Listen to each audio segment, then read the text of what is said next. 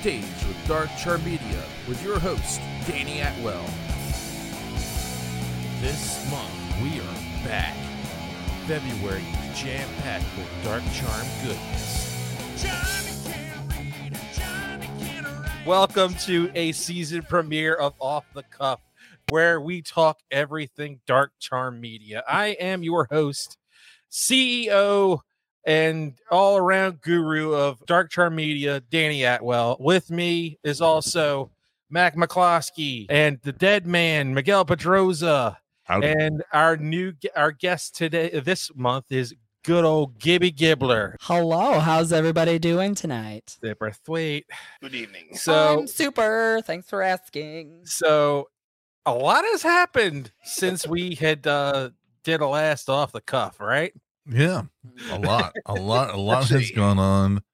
Uh, we had we had uh, the the last chapter in the Juice saga, which was Mhm. uh, fire and ice. Start from the Fire and bottom. Ice was it. Start from the Fire top and here. Yes. So, So- fire and ice. Yeah, I mean, like I guess Fire we're and Ice, that's starting what it from called. Yeah. Yeah. So I guess we're starting from the top. I mean, we finished the season with uh, the the the finish of the Brotherhood of Ridiculous People. Mhm. Uh, Fun with Dirt made its premiere, Yes, it did. For the season, yep. and uh, let me tell you.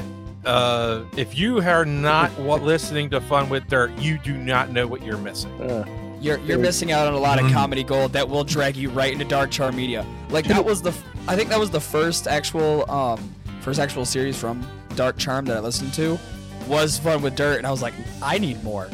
And then when the season finale hit with the wrestler, I was like, "Where's the next episode?" You're like, "Oh, it's not coming out till uh this month." I'm like, It's "You not coming out till December. What do you mean it's not coming out till Oh. December?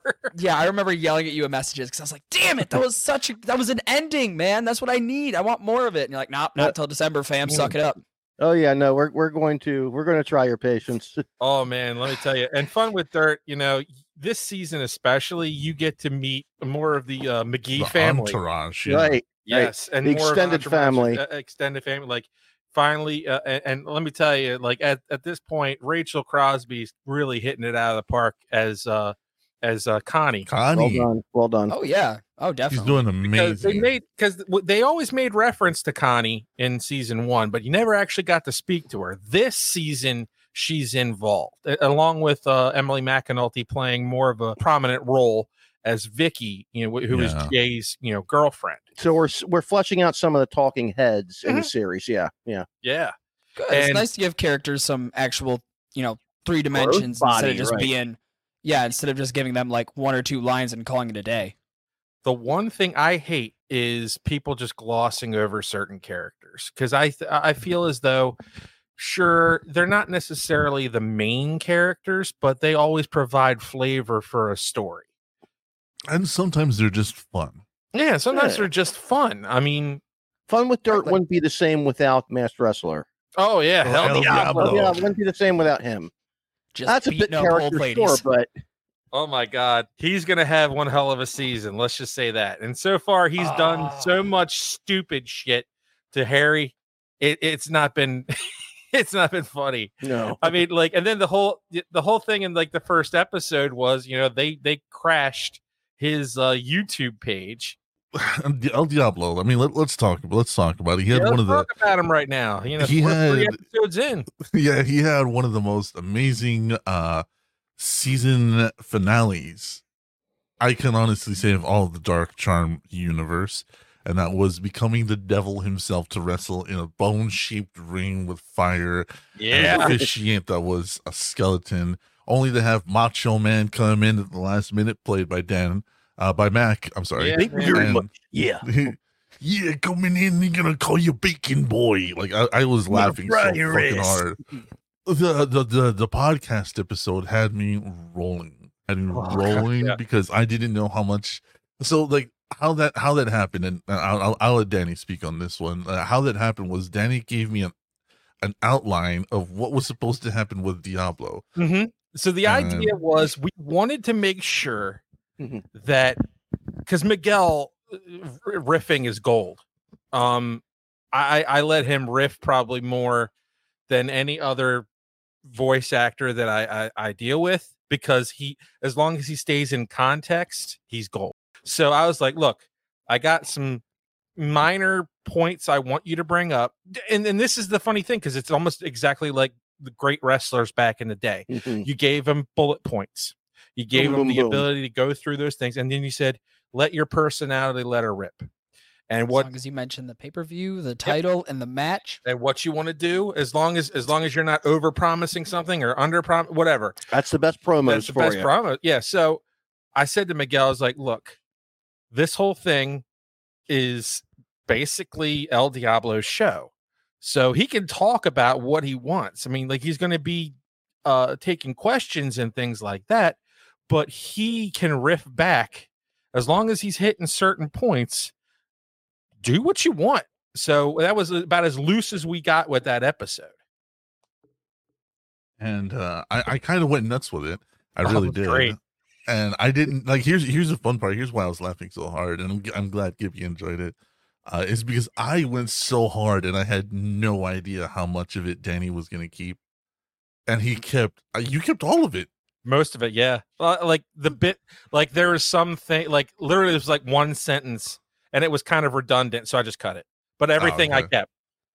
Yeah, No, it was so- it was fantastic when they're just like, "Oh, he's live right now. I got a great idea. Let's go crash the stream." And I'm like, "Oh, it's this kind of episode. I am all for this." Oh, it was a it was a train wreck, but it was perfect. Oh perfect. yeah, especially the names that- in the chat too. As he was reading about. like I could just see, I could just see like this big old masked, big old masked dude just reading a live chat, Well, that's just just it. He's doing big. the old woman El reading. Diablo's not. no, No. he's tiny. He's a El small, small Diablo's dude. actually kind of small. That's the whole joke. Yeah. Oh shit! and uh, yeah. the, the, the the the the the the line that killed me was that I'll call your consultant Michael Henny, Michael Cini, Michael Michael- Michelini. Because he couldn't say he Michelob couldn't pronounce Michelob. Michael McElhenney. Macaroni. Yeah. Macaroni. Who is this guy? Uh, but on top of that, you know, going forward, and you know, the the, the idea that this this uh, this season has has kind of distanced itself away from the Deadies, as it's called, and we're now learning so much more about the daily life of what happens in, in Fun with Dirt, and I really think that's kind of refreshing. Mm-hmm. And I, I don't know about you guys. Well, Oh, it's definitely- it's definitely is, refreshing. to. Yeah, I mean, it, it's re- and for me, writing it out was like, okay, you get to know a little bit more about. Not, not to say that the Deadies won't come back, because Right. obviously there is a, an agenda. I'm sure. Um, not from us, but from whoever's helping them with their script. But the whole idea of Harry and Jay getting this help, you got to understand they're they're living in an active world. I mean, there's things and people that they interact with on a daily basis, and it's funny. yeah, So- I if I don't can, do if I can coke. see, The I don't do coke joke always cracks me up. Like for I don't know what it is. Anytime I hear somebody be like, "Oh, you do coke," he's like, "No, I don't." I don't know. Especially, I think it was the uh the last episode where uh she handed him a piece, like she handed him a Manila folder full of stuff. Yeah. You just hear him ripping through, it. he's like, "We could do that. We, we, we, we could do this. We, we you know, we, we, we could do that." And it's like, lay off the coke. He's like, "I don't do coke." And just, "I'll do coke." yeah, her his father was like, "Hey, lay off the cocaine." She was like, "Geez, I thought you know, I, rabid, rabid, dogs, had better manners." manners. I, and just anytime I hear a coke joke referenced, I think it is the funniest thing to exist. Can I, I- can I say too? I like how you shifted, how we shifted the mood in this episode. Yeah, Because we had a serious moment at one point, and then immediately, if I can spoil a little with two words, clown funeral. well, Oh, you're not you're- spoiling, you're not it. spoiling That nothing. episode's I been mean, I mean, for come out. anyone who hasn't heard it yet, yeah, the clown funeral is one of Harry's worst fears. But then he starts hearing other things like, how did this clown die? Oh my God, she got Stray bullet shot. gun range. You know, like, do I have to now start worrying about clown Rambos? Like, They were here's a- making balloon animals at a firing range. Rambozo the clown. here's here's a here's the funny part, right? Dan Dan appro- Danny approached me and he was like, "What would make a clown's death funny?" And I was it it was such an odd question out of like left field, and I was like, I'm, I'm half asleep trying to get ready, trying to sleep for work, and this, what would make a clown's death funny? And I'm just like, I'm being sorry. accidentally shot at a firing That's right. Yeah. So like Wait, How I are you thought about making it. balloon animals at a firing range? Yeah, so I thought about it, and I was just like, died at a firing range. Twisted. Well, the last, if you remember last season, last season one of the members of the uh, of the clown commission died getting ran over by a bus. True. Yeah, So- yeah. True. So I had to I- make this death a little funnier. Oh yeah. Oh, Oh, yeah, that was we the had whole to- point. I mean, like the the clown commission will probably have a, another cameo next season. Of course, they drop they drop like flies. But actually, I wanted to, I wanted Gibby to actually give us his because I think you've talked about it on VTN, but you haven't never since this is your first off the cuff. Talk about your reaction to Craig, and Oh, when you realized who the who the voice actor was. Okay. So for anybody who didn't listen to what I said on VT Network, I I started off fresh. Mind you, these guys were already deep in uh in fun with dirt and all that, so I I Mhm. was catching up. And I was listening and I just imagined Craig as this slimy fucking dude. I mean, greasy hair, kind of had like a hunchback look at the, like the nastiest dude you could see inside of an apartment complex sort Like of like the sleaziest guy you'd find at a, a, a funeral home.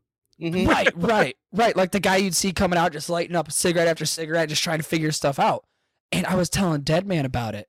And he's like, Oh yeah, this, this. And then I finished the episode, and of course the end credits go, uh, Craig, Miguel Pedrosa. And I was like, You are shitting me. There is no way that is you. So I text him, I was like, You did the voice for Craig? He's like, Yeah, I thought if I didn't know you, I would think you look like a sleazy slime ball. Like if I did not know that you were some six foot big dude, I would think that you were a sleazy slime ball for how well you did that voice. And that was perfect. That's exactly what we wanted people to think. Accolades. I I was crying because he was so angry with me and texting me like I fucking hate this guy. I hate his fucking voice too. And I bet he is on cocaine, the addicted motherfucker. And I'm just like Yeah, that He's was high strung. Yeah, and and then I get to the end episode and it's like Craig, voiced by Miguel Pedrosa. And I text him like, I'm sorry. Yeah. And I'm telling you, the the best part about Craig as a character is you're going to see a lot more character development with him this season. Oh my god, I forgot. Yeah, yeah, I forgot about that. You're going to see a lot more character development with him this They're season. crack open Craig. But you know, just He- just as, just as a bit of for the third episode that's come out, you Yeah. see that uh you know they had the clown funeral, but you also Mhm. ha- are wear- weighing that against the death of of Jerry. And, right, right. uh, um, Hence the mood dichotomy there. yeah, Yeah. and Yeah. Jerry dying. Now, was no, the reason why I did that was because the guy that plays Jerry normally, um, my buddy Nick, he had didn't really have too much time anymore, um, playing or doing any you know Dark Charm projects. So I was like, I can't have anybody else play Jerry. I really can't. You had that role straight up. So I was like, you know what? For fun with dirt, just because you're dead doesn't mean you can't come back. No, right. no. number one. And number two, that was kind of serendipity because Yeah. you know that, that moment was wasn't expected and it wound up working out. Yeah, it did. And the best part was like you get to find out that there is, you know, especially with Griff and and you, you know you playing Griff, Hmm. you I like Griff. it was like I like you find out where his breaking point was. He's Right. like, look, you know, I don't mind him, you know, doing the stuff that he normally does, but you couldn't even pay for a dude's earn. Nah, I'm I'm done. I, So- I, Yeah. I like this I- I episode did because like of- that. Yeah. In a lot of ways, this is where Griff completely stops giving a shit. You know, And he does his job well. He makes sure that the mausoleum is clean. Yeah. Makes sure it's everything's put away properly. but he officially hits the point of no more nonsense. Oh yeah. Right. But it, and and it's really see fun with dirt is is has a lot more comedic moments than it does serious moments. Like Right. listening to it, you'll you'll find out that the show is more comedy than it is serious. But, But it's those little moment- but it's those little yeah, it's those little drops of serious that we have that kind of really puts its footwork in. Like Yeah. so he The he can't like Springfield foot the bill for going one to of his be a own huge people. thing this uh, this this season. I, I Yeah. really hope so because that's starting to like that uh, story arc is starting to build up a little bit of traction. Mhm. So I'm hoping it gets a lot more attention. Oh, it's going to get a lot more Uh, attention. there, there is a scene that's going to happen. I think, Gibby, that you're really, really going to love. Yeah. uh, and it's going to come up really soon, like really, really Oh. soon. Uh, regarding some of the, some of the mid season stuff, and I think you're really going to love it because it does add a very, very deep point of brevity to like the entire situation. And well, anytime something, something important happens, I yell at Danny. So yeah. Oh God, I got. message. I'll tell you about. I'll tell you about the text message I got from him in a minute. so there's there's a point that's going to happen in this season and danny and i kind of wanted it to happen because uh i i, kind of we, we were talking about some stuff and i don't remember. i think it was actually when we were writing uh part of fascination street that with uh with with the the the the the the, the bird cage Yeah, that And came th- out this uh for this episode this season. yeah and this, uh, we this And month. we were also writing we were also writing fun with dirt at the same time and danny really liked this horrific thing that happens in in fascination Street. we'll get to that in a minute Uh but danny wanted to kind of take some of that and like it was very serendipitous uh when because we were writing both episodes at the same time. And there's this thing that happens later on and you know it was it was originally i had written it a kind of poppy kind of funnish and then danny took over and made it this really really serious dark room with the light bulb in it and i was like you know what? That works so much better and it's gonna be it's gonna be a really big drop in the middle of the series because we're gonna have we're gonna have a lot of fun up until that point uh and some of the shit some of the shit that's gonna happen all, all i can say is that i i oh no, I you're not going to get depressed about it. You're Yeah. it's it, it literally just it makes you going to love the series more. It, it when it happens, it hits you like a gut punch. Yeah. It, Yeah. it does. And uh all I can say is that going up to that though, the road up to that though is so ridiculous, and I made it, and I made it so ridiculous that yeah, th- th- this this change in tone is going to be kind of welcome. I'm not going to lie, uh, but fun with dirt so far has been has been really interesting. You know, uh, like like I said, like leaving the Deadies aside, getting getting to feel more and more of the world and Yeah. getting to feel that these there are interpersonal relationships within these characters and they're not just like hopping from adventure to adventure which thank God, because I think that would that would kind of like pump the brake, pump the emergency brakes on a show like that very hard. Mm. Well, you for know, without one, a little bit of added texture Yeah. to it. well, for one, it- it- texture yeah it's not it's not uh, for lack of a better term it's not lively enough i mean life happens there's a lot of funny things like there's a reason why people say that barney miller is actually the most realistic police A show lot of ever ways it is. because there's a lot of funny stuff that happens in real life and there's also a lot of serious stuff so you got to take the good with the bad in that regard. But the further we get into the series the strangest wonderful off the wall off the cuff stuff happens and you're I'm I'm seriously like tempted to feel out just how our fans feel about all that stuff and it's going to be great. All i can say is dating game Oh God, I'm not gonna. I'm not going to go any further on, than that. on that No, note no. we're gonna we're gonna leave we're gonna leave uh we're gonna leave fun with dirt behind because honestly i think so i think we're so early in the in the season that our, our danny's in mine and mac's excitement is kind of like it's a little bit we want to talk about shit that ain't happened yeah. and we're gonna start straying into spoilers. All of Yeah, all, we we're just gonna we're gonna end that with dating game. Yes. Yeah, the person here that is not in the know of that, could we please shut up so we don't ruin anything for me? That's why that's why we're that's appreciated. why we're, we're leaving on it. But let's let's go ahead and talk about fire and ice Fair enough. Yes. uh, that is something that D- Danny and I worked laboriously on. Yes. This was one of the most dense episodes of Dark Charm Presents, I think, in our history. yes. Mm. You found out a lot of very interesting information in this episode. Look, that stands to reason because Juice and Leif are complex characters, multifaceted characters. Mhm. I mean, Yeah. particularly Juice. But Oh you, yeah, but especially the not not only just their characters, but all the stuff in regards to Henry. Yeah. Already all the stuff that happens in regards to uh Henry not being the father of the kid. You got Gibby Oh. wigging out.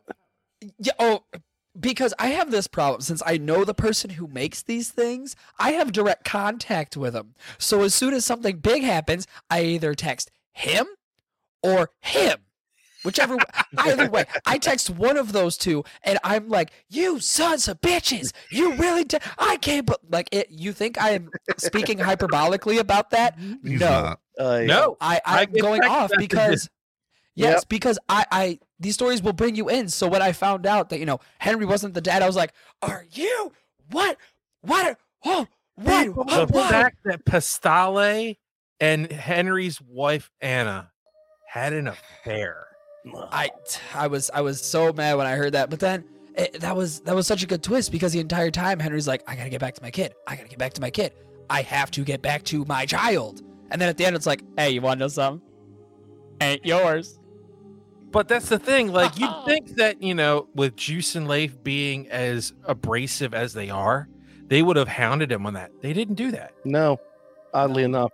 No, because They they, found out what actually happened, they're like- value Henry as a friend and ally compared to where he was. Like for for all lack of you know, uh, you know, uh, for all lack of context for people coming in, you'd think, oh, you know, Juice and Leif are these just two guys that come in, cause chaos, and basically leave. There's so much more to Juice and Leif that you'll start receiving later on Mhm. especially through uh other channels that they interact with like with how they did in originally in fascination street they came Right. in as Mhm. these guys that were just basically uh, uh helping uh bismarck with you know extracting the the the, the specimen from Sy- sylvia devereaux Yeah. and then you know you back into that you're like wait a minute. That name sounds familiar. And you're like that's the the detective that everybody keeps talking about in new orleans Right. that's his mother? Braden Devereaux. and you're like well well damn. Is this the day he was born so how does that make that how does how does that influence a kid growing up going you were this close to dying on your birthday Wibbly wobbly, timey wimey, as the saying goes.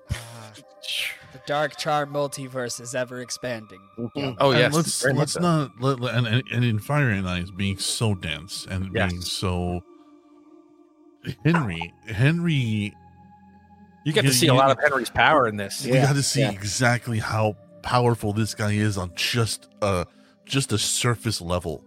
yeah Like he's literally looking at at all these people assaulting him because let's let's go for it. You know, after after the initial confrontation, he gets ambushed. Juice and Leif ei- either abandon him or get sucked into a pocket dimension. We don't know. They're probably never gonna say. No. But we finally get to see Henry literally look at the people around him and be like, You're not on my level. Allow me to show you the size of my cock. And then proceeds to fuck everything in the vicinity, including um including literally taking their souls, which was something that Danny came up with.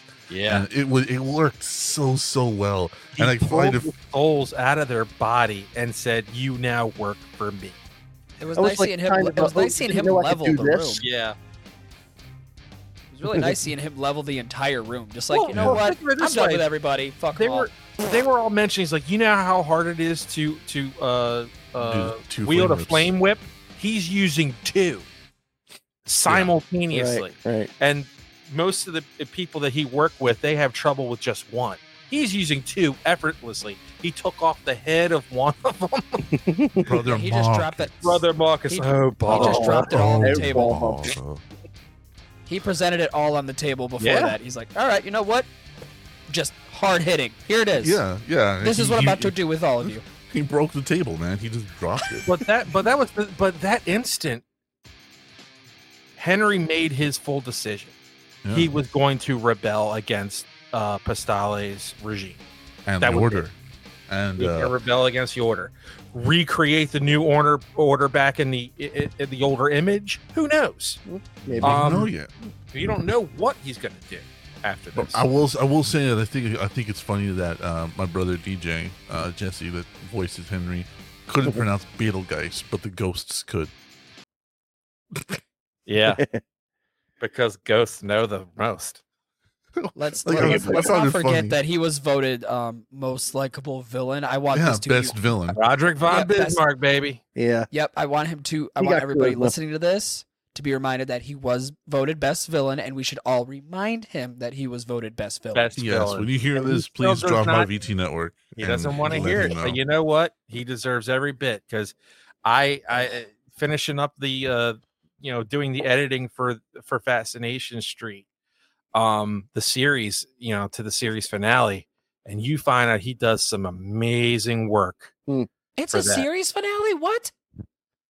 Sorry, Uh-oh. season finale. Season finale. I'm oh, I was sorry. like, I was it's like, not don't ending. You, no, don't no, you no, no, cock no. tease me like that. Don't No, you do that no, to no. me. Now, no, there will be a can't- series finale for Detonation Boulevard. Yes, but we coming up. can't uh we can't mention DJ or my brother without mentioning Emily McNulty Yes. Yes. uh Kudos. for doing such an incredible job as Anna.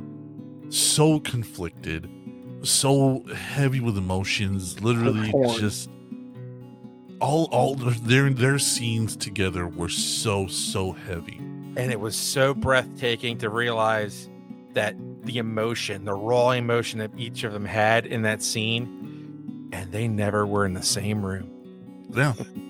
One's in Texas, that's one's what in you call- Ohio, I think. Oh my god. That's god! what you call key voice acting could've- right there. Is when you have Yeah. two people working fooled you. together. Oh my god! Oh, yeah, the one thing, especially you, no matter how much she loved Henry, Anna was loyal to the Order, and you realize, wait a minute, why you spent almost fifty years with this guy in a time loop? What? You're literally going to turn on him? Yeah, Yeah. Just like that. just like that. And guess what? You found out now there was a reason why. Besides, Yeah. you know, besides just end blind scene. loyalty to uh Pastali, now you found out why.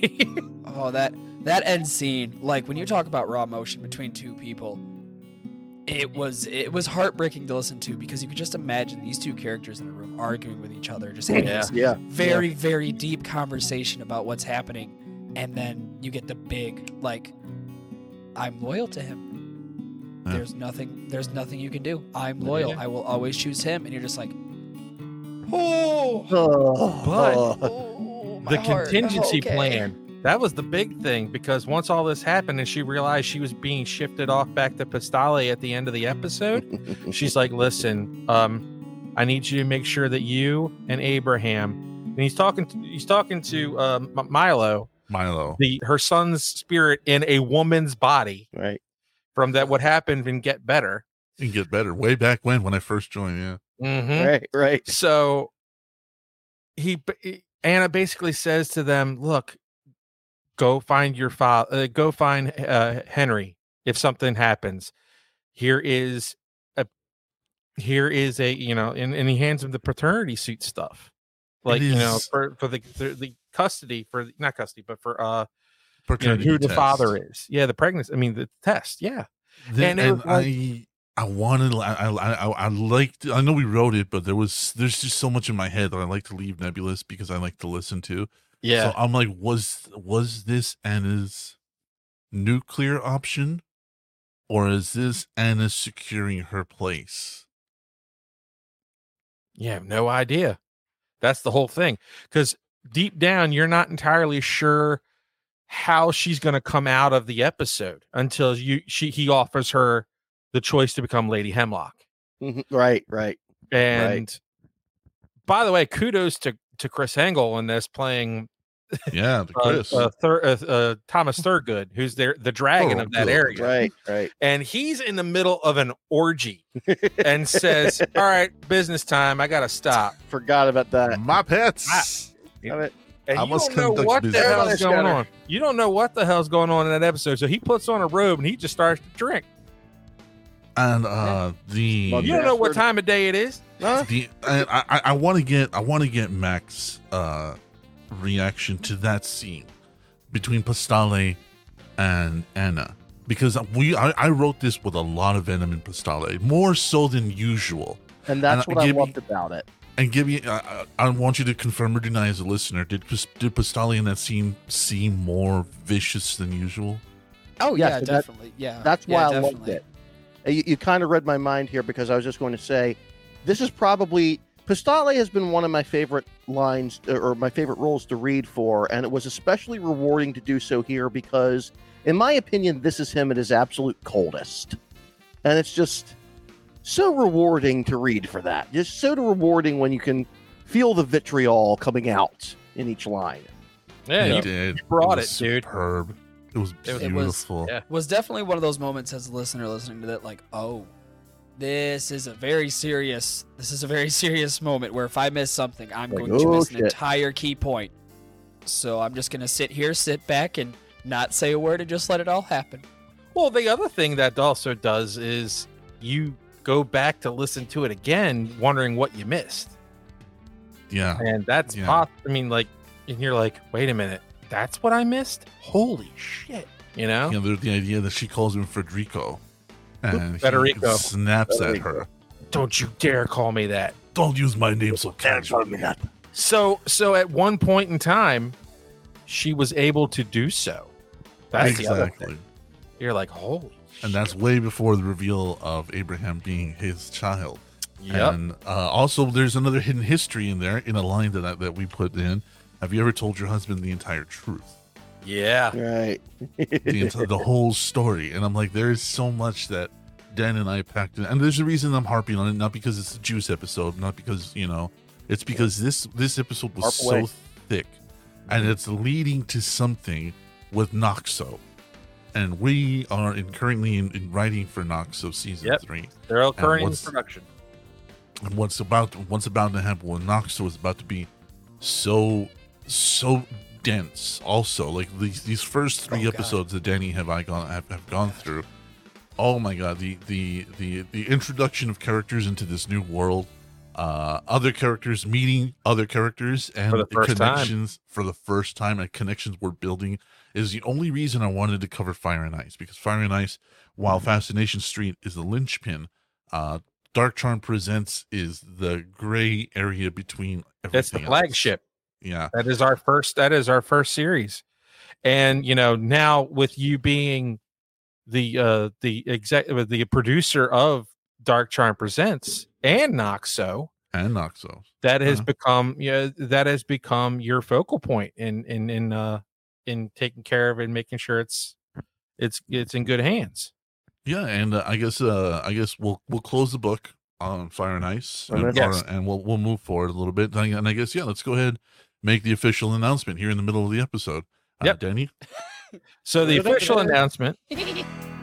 Um, I already have a lot of things that I do in regards to Dark Charm, whether it be the show, whether it be editing, writing. I, I I'm not taking a, uh, anything away from writing. I got a good writing team that helps me out to make sure that these episodes are amazing and they come out and they're not ordinary. The worst thing that I could hear in my in my vocabulary is Ordinary. ordinary. So I had to make some decisions with some things that are happening in my personal life coming up. And I'm like, okay, I've I, I took on, you know, because I, I love my buddy very much. He's my main man. Um, I took on a gate beyond this season to help with the processing of getting that transferred over to a fully dark charm product. Yep. Um, next season, I am pulling away from that, and he is going to be producing that exclusively on his own. Soul. Yep. So, um, good luck for him at this point as a producer. Um, the same thing happened with uh, Dark Charm Presents and Noxo. I love both projects. Um, they were, you know, they were literally the first projects Dark Charm had was uh, was uh, Dark Charm Presents and Noxo. Noxo was literally our first main series that had a con- continuity attached to it. Because Dark Charm Presents originally was just solitary stories. Um, we, we're continuing to do that, but we're also sort of fed into uh, what we call the Juice Saga, which is like all the things that have happened with Juice and Leif and, and things that how they've reacted to the universe that we've created in general. And I wanted to make sure that those two series had the same meticulous uh, processes that I had. And I gave those series to Miguel to work with. Bravo. And now, Miguel, they're all yours, brother. So c- cellular division going on here. Yeah. No, and, and and it's not a matter of and it's not a matter of replacing anything. no, no, It's it's- just a matter of I need help. No, it's division. It's It's division expansion. by addition. It's it's uh it's what is it outsourcing? Is that what you want to call it? Is outsourcing? Delegation is the official word. delegation. There, that- that- that's a good okay, word. yes. That's a good word. Uh, one of those words that means that just spreading the workload, so you know more people have more hands in the hands in the cookie jar with it. Yeah. Yeah. So I mean, I'm That's the still, I, official I still announcement. serve as, I still, uh, I'm serving as executive uh, producer of most of the series, um, and I'm still the CEO of Dark Charm. So there is still oversight, but now there's more that I don't have to totally worry about. Yes. So. Anything and I, to and I think uh and I think I I've kind of proven my mettle with uh, the first few episodes of uh uh Night Child that I got Yeah. recorded through and I think that's going to be really amazing considering the the the the work that got that got put down on tape. That that came out so good Oh, and I can't wait for that to come out. But let's uh speaking of uh a gate beyond, let's talk a little bit about a gate beyond because gate beyond has Okay. been chugging fucking steadily. yes. And I have liked some episodes, I've disliked some episodes. Uh The cosmic void. you know, you know, I'm always gonna be honest. I'm not I'm not gonna Onward love it everything. stretches You know what I mean? I I. Yeah. I matched. really in want had I known there was gonna be a. Poe episode, I would have thrown myself at you to be a part of it. Human Uh hey, there's more Poe coming. there should be, yeah. good. Yeah. I'm, The I'm, I want to be a part of that. The greater. Uh, but Okay. the Gate Beyond has been a nice supplement Join us as we enter. to everything that is Dark Charm, and it has been Beyond. uh, it, it has been an adventure. And the, the only real criticism I have is that next time you want to do an Arnold voice, call me. Hey, I did damn good for Arnold. you you did you did great as a caricature. Yeah, you, you sound like every late night host imitating him. Uh, but honestly, that was such a cool story because I didn't. The, the Frost Giant's daughter was one of those things that uh, uh, not many people know about. It's it's from the books and it's from the comics, and I Mhm. was like, oh, okay. So when Danny told me about it, have you listened to this one? I was like, I'm really proud of it. I'm like, the fuck is it? He's like, it's the Frost Giant's daughter. I'm like, that's doesn't explain the goddamn thing. Conan, I'm in. Go ahead. I mean, that's all he said. But yeah, go ahead. You, you, and I were talking Well, about this at dinner. I might have a uh, a Conan audition then because I will be doing at least. Hey, I just saying, you know, somebody wants to throw their Okay, hats into the ring here. But Give me a um, shot. yeah, I just want to hear what you got here. Put um, me in, Bring me in, coach. coach. We'll be doing a Conan coach, right? Be doing um one more story here, uh, substantially longer. Um, so get ready for that. But as I was telling Danny over dinner earlier, um, I have two intentions, two primary intentions with a Gate Beyond. And the first, as far as Dark Charm goes, is to I want to use this vehicle. There are a lot of people who have only heard that, a lot of friends of mine who have only heard that from us. So I want to use this, of course, as a vehicle to introduce people to Dark Charm. And the way I figure it is is this, if I or I see it as this, if Dark Charm were a band, then through that show, I'm handling the cover material that gets people listening, you know, and gets people So, so kind of like the cover the cover songs that people would the do. cover Yeah. songs, exactly. Yeah, Okay. right. You're the opening. alright. You're the opening act. Yeah. I'm the opening act. Yeah, I, I, exactly. And second, I haven't done this much yet. Uh, we did have Emily. Um, we do have Emily working in uh, with us on episode 11, but I am going to want to and will start uh, inviting guest readers in. Third thing I forgot about: if anyone, any authors, any would-be writers who listen to the show have material of theirs that they'd like to hear read, I'm open for requests or just a story you like that you'd like to hear. I'm open for requests. So, Dark, darkcharmradio at gmail.com. mhm. And uh, Well- I, I, I gotta, I gotta, I got, I'm not gonna lie. Uh, the, the, the three short stories that, that we had for this month, they were, they were, they were okay. I, I, I think, I think I say they were okay because I, I I'm like 99% sure I read them before. So just, Let me tell you, putting hearing- them together was a feat and a half. I, I can tell. that. I can tell. But I like, like, like I, I think I read. I'm like 99 percent sure I read those. So like, it's just like hearing Mac talk at me. I'm like, stop, stop. I know, stop. However, the other one though, away. the Oh, other one, Eden in uh, spring. uh, yeah, yeah, with the with the harvesting and all that. There wasn't there wasn't a title. Holy shit! Did I love that? Here's the thing. Um, two things about that. One, I loved reading for the role of Josiah in that. For anyone who hasn't heard it yet, I loved reading Oh. for that role. That's probably the most fun I've had with a one shot ever. Imagine, as far as this character goes, imagine for all you literary nerds, someone out of Faulkner on bad steroids. Mm. the second thing is, as far as the author of that story in particular is concerned, all of his material that I've read up to this point for that was lighthearted, whimsical stuff. So to read something like Eden and Spring coming from this source was like, holy shit. Are, are you okay? right. I tell you, when I was putting that together, I had to be like, okay, I, I got to put a disclaimer in the beginning of this thing. And we will have one story in each of the following uh, seasons that have to have a disclaimer. with a disclaimer in front of it. Wait till we get to Thanksgiving for next year. Oh dear. Good. Yeah, always 'cause- always have disclaimers for stuff because it's like it gives you that one spicy Oh. episode where you're like, ooh, Well, that's just I it. got This the one- fun. i- If if if th- this was the spicy episode, trust me. Yes. and there was, was a lot there's a lot that oh yeah it was absolutely beautiful and i had to put a lot of juicy things into this There And was a when lot Mac of like first heard it he was like ooh ooh ooh You, you, you, you did a, a melange for the background noise on that, didn't you? i literally had to create my own effect i call it hellscape Hellscape, effect. right, right. Mm-hmm. it was great Gibby, why do you look like Filthy Frank? I He have no idea what you're Frank. talking about. I, I need these glasses to see. Oh, he, he needs those glasses because Sorry, the so sidetrack. bright, it's got to wear shades Yeah. What What are you doing, Dead Man? We're trying to have a normal show here, talking about everything Dark Charm, and you're bringing up my glasses that I need to see. This is ridiculous. This is unprofessional. you look like you're lost. keep in mind they're sunglasses folks Anyways, Hey, uh, hey, hey, hey! Shh. uh, I keep, I keep you on, I, I, and I, I honestly, uh, I kind of want a piece of it too because this is like in my wheelhouse, considering how much of the shit I've heard, I've read.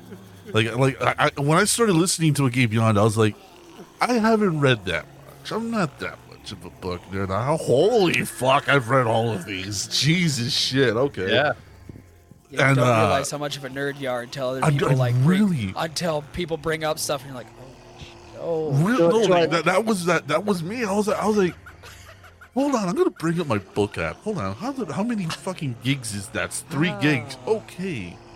So I brought out your inner bibliophile. Oh, I, I've always been a- like, give me notes. I'm always reading. I, I- I'm always, Oh, always, yeah. always reading. But like, it, it was the And amount books are usually that I had Well, read. keep in mind, you know, th- and this is kind of what you wanted, Mac. You wanted yeah. more collaborators. So maybe, Yeah, and, uh, this it- it was- even better. it was the amount of shit that I read that I was like, Burf. huh? Oh, you're, let, let me remind you that books are only like 10 megabytes on an app. Give or If take, They're yeah. not that much. If If- that- yeah, if that. That's me making like a high estimate. Mm-hmm. Yeah, I have about three to four gigs worth of books on my phone. Awesome. yeah so um yeah so it's not it's uh it, a gate beyond I like i, I kind of want a piece of it but i wanted to keep Fun. going because as far as opening acts go you guys are like caroline spine you guys are you, you're killing it and i love it and uh what Never heard Absolute Caroline Spine? kill- No, never, never. Nope. I, I may have heard that name. Caroline spine made their made their uh made their name as literally the opening act.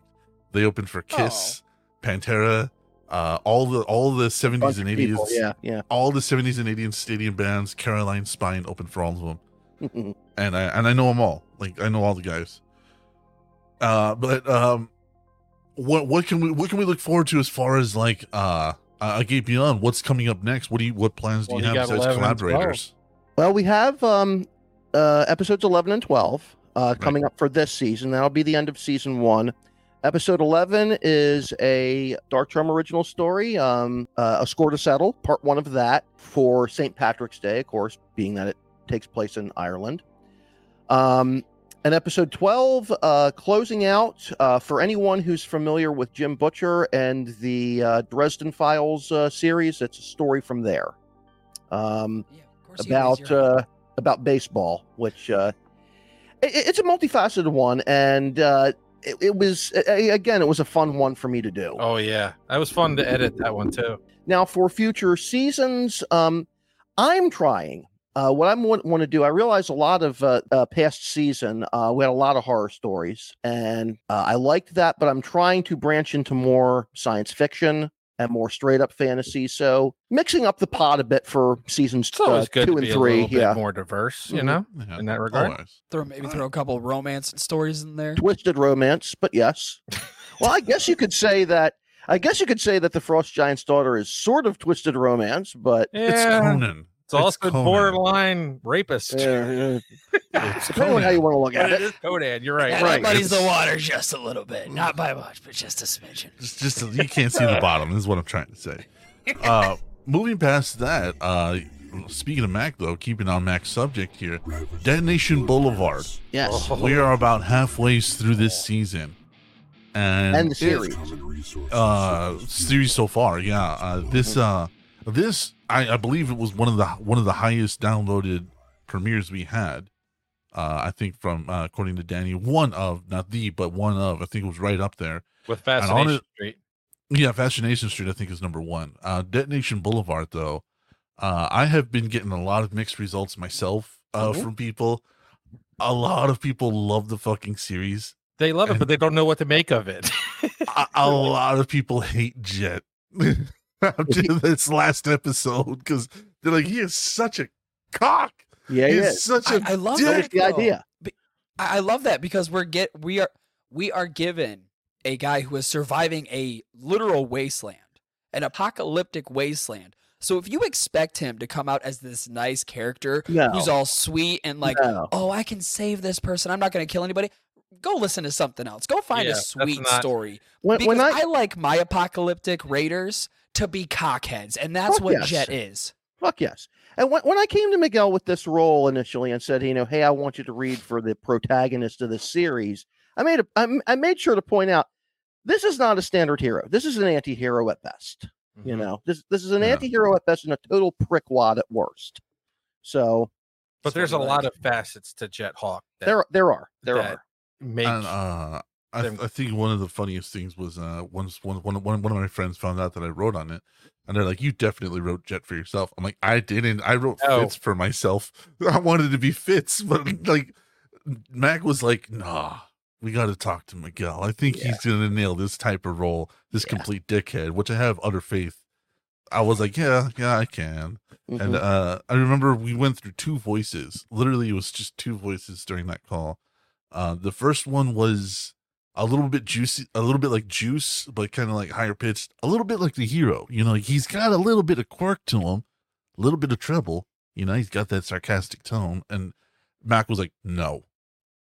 like, like as Danny, Danny, even Danny was like, I was like, that's damn. that you were like, yeah. I, I was like, you were. I was like, you definitely know what you want. so No, th- th- this is a fucker who who chews up nails. You know. yeah, I was like, Well, So then that- I was like, but, but that's the thing. If you if you gave him a voice that had quirk in it, kind of like the ah ha ha sort of thing, it would lose it because with Jet you get this kind of like years and years of shit thrown at him. yeah. Right. And Like, it, that's it's exactly literally what he's it had that. is. He's had Yeah. years and years of shit thrown at him. so we started we started throwing names at the wall. We were like, all right, Indiana Jones, Han Solo, uh, who, who I forgot what other voice we we had, and then I was like, okay, okay, so kind of like something like this, kind of an asshole, kind of a dick, a lot of grit to it, not a lot of quirk. A lot of grit. And go. Mac was like, Drug from Fallout 4. There we are. "Yes, There we are.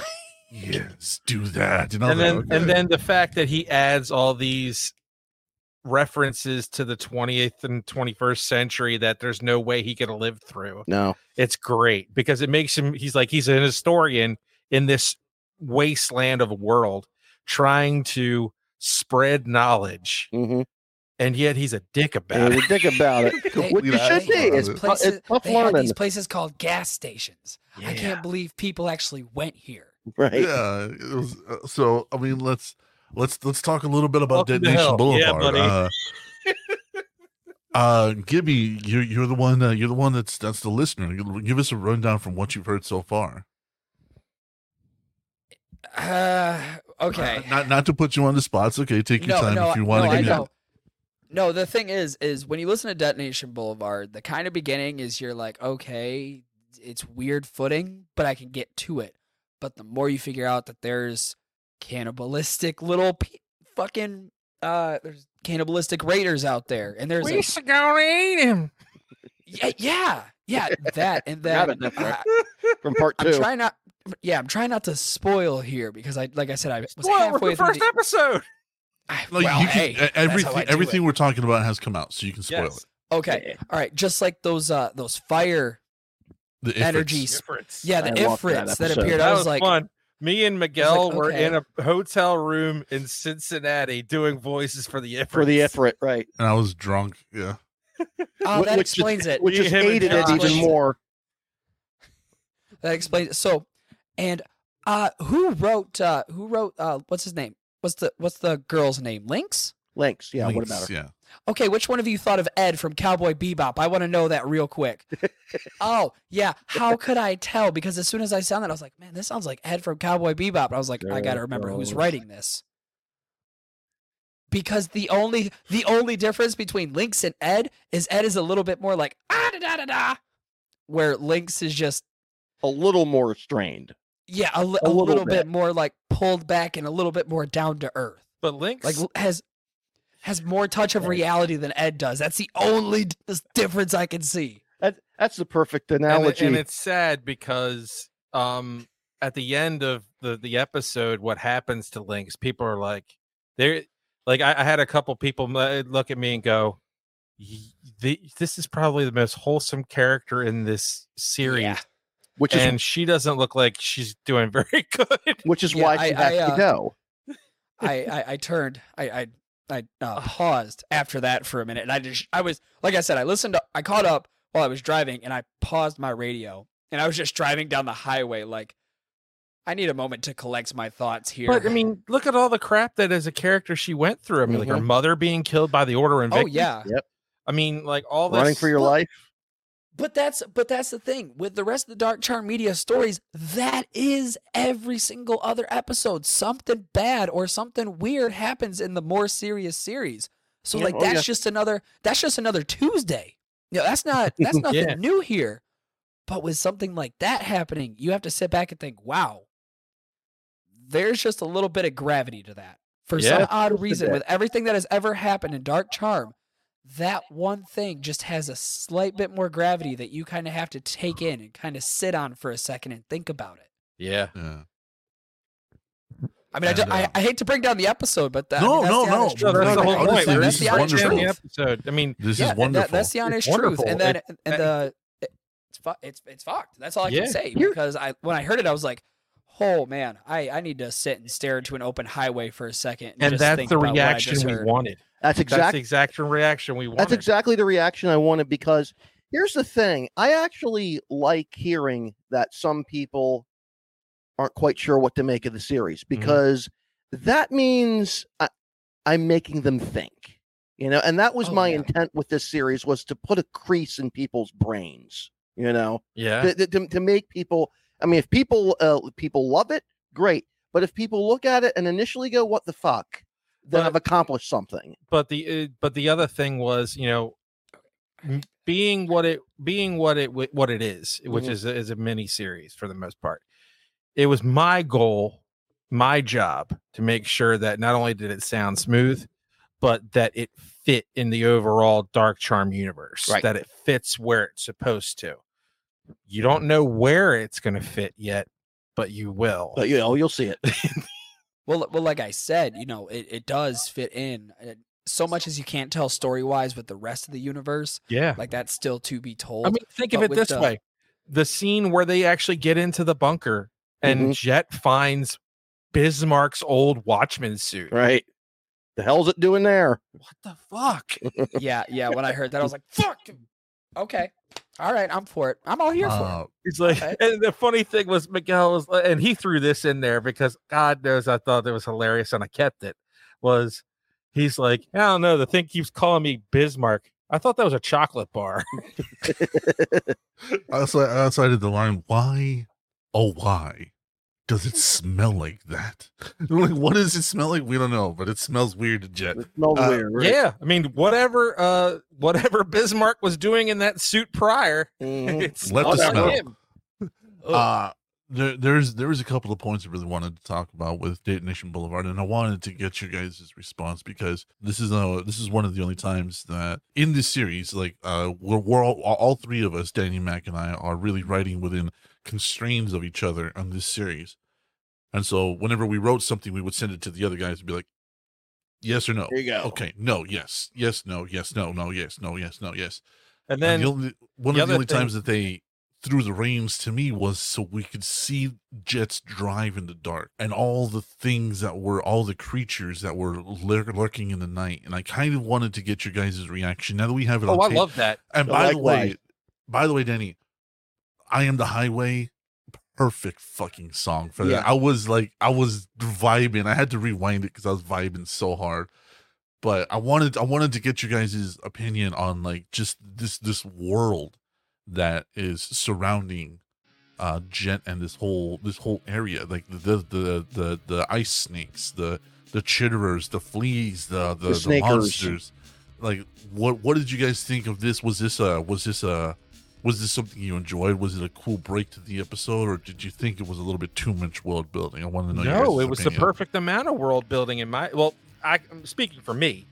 Right. I Like- thought Likewise. that um I thought that it added a context of gee how the how the world has changed within the the the 70 years between you know r- the writings and things like that I mean hell what else is going on in this world? It's interesting. It's interesting to see the change uh, you know that happens in this series and compare that against the basic message of episodes like part five which says the more things change the more they stay the same. Right. you know even with the message there was even with uh, two-thirds of the population dead we're still managing to kill off the planet yeah so it was interesting having that dichotomy against it against the backdrop of all of this drastic change that has happened War, war never changes. or never And changes right Gibby, The what about what change. about you, man? What did you think of that whole landscape? I, I, I do like the landscape because I am a whore for post-apocalyptic stories, wasteland Good. stories. So hearing a bunch of creatures and different sort of raiders and different people still alive after uh, a giant disease has taken over everything, it's nice to hear, and it's nice to just be like explaining the creatures instead of just being like, "This exists."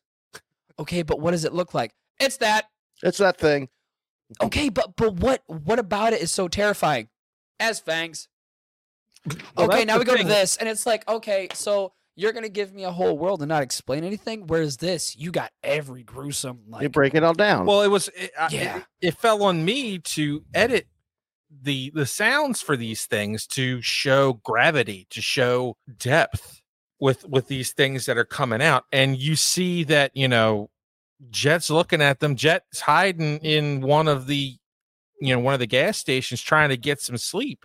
And he's Mhm. like, I can't do too much of anything right now while they're around. But when they're gone, The I'm passing out. yeah, so, I can't light a fire because it's a giant beacon. Yeah, I gotta lay a trap with my clothes just so I don't get attacked in my sleep. Exactly. And I also, I think, what was it? What else? He had to make a bed out of the clothes that he had Yeah. Uh-huh. He made a bed he's out like, of the "I had clothes to- he had. Yeah, he's like, I have to make a bed out of clothing, but I also have to make a trap out of that same clothing so I don't get attacked.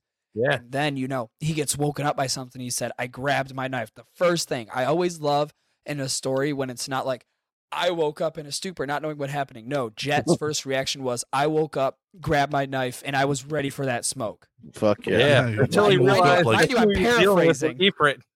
Yeah, mind you, I'm paraphrasing what he said, Yeah. but that's about how it was. Was I got my knife and I'm ready for the smoke. Yeah. And then, you know, that especially at the end of the, the the most recent episode, Bunker Gate Five, you get to see Ziggy finally interact with uh Furfur. Furfur. Oh my god. with our and like, favorite I, I- demon I, gotta say this.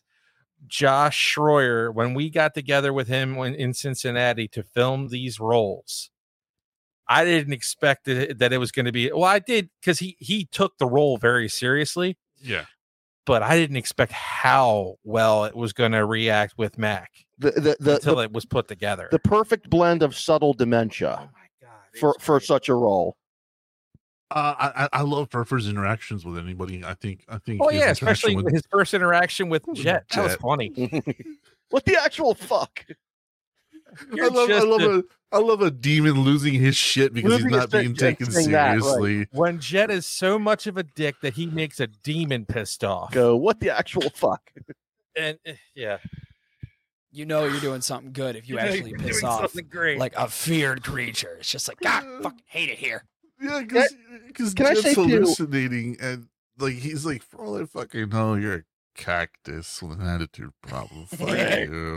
It's cat- like talking. To, Okay. It's like talk. What, what was it? It was like I'm taking advice from a cardboard box in the back seat of my car. yeah, that was great. Oh, it's like you want me to take advice from a cardboard box in the Back seat my of my car. car. What the fuck? nothing but a talking cactus.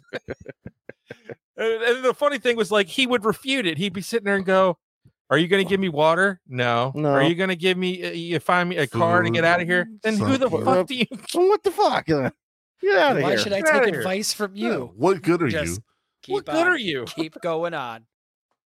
So Megan, Although there- you were gonna, there- what there were is you gonna one say? scene- Oh, sorry. Go ahead. What were you Go gonna ahead. say? Ow. Well, I was Uh, going to there say was is, one scene. oh, Give no, me- just I I wanted to uh, also talk about Fitz and just uh, Oh, yeah. applaud applaud both of you guys for fleshing him out because I initially had him written as a walk on walk off character. Yeah, I, I was like, no, this guy has got to be the link between Lynx and Yeah, they were. and and Oh, and, I Met and Jet, And Jet, yeah. especially going forward into the end of the series. Mhm. I needed I needed to make sure that Jet didn't seem too stale as a solo companion. Yeah, Adding a second person to that talk who had was smart. well, not only smart, but sort of could have this weird banter between the back and forth of them. And you're going to see that in episode seven. I'm Yep. going to put that as uh, uh, that is the only spoiler I'm giving is that you're going to see more of banter between Fitz and Jet. And it's going to be Yeah, it's very i did this knowing the sort of weird chemistry that chris and, and deadman have and i was like oh this is perfect this is going to be great So- Oh, you mean that chemistry where you're just thinking one at what, any moment one of them's just gonna swing and you better just step back because ain't no stepping between them. Yep. and and the thing is like both fitz and and and jet are both badasses but in different ways Right, Yeah. way different ways sort of bipolar of and each enough other. so that in the end of the e- and like during the episode when they're making their escape like jet was like you know i'm kind of impressed that he basically turned franklin The guy into a into a pretzel." human pretzel. Damn. See, one thing I like about Jet as a character is not only does he work well by himself, but whenever he interacts with another character in that universe, it's always like a hit. There's never one conversation with Jet and another character I've been like, eh, okay, I, I could have done without that. You know, that that was like that was B status. But every time he interacts with another character in that universe, it's like, oh, I'm walking away a little bit more knowledgeable. I Mhm. still think Jet's a prick, but his interaction little with the Baroness. Something. Mhm. the Baroness, like all of his interactions with Ziggy and the Baroness. It was Uh, like, holy fuck.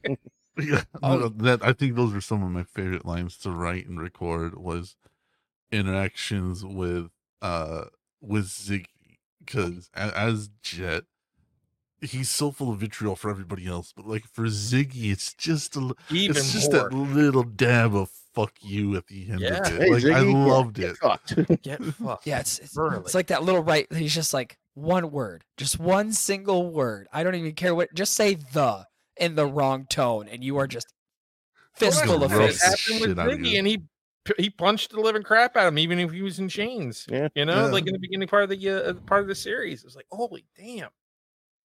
But yeah, I mean, like the the fact that you're starting to get pieces of things that make things clearer, especially for the end of this series, this mini series, you'll find out where it fits in this universe. You've actually Right. had a little bit of a tease of it in Fascination Street this month.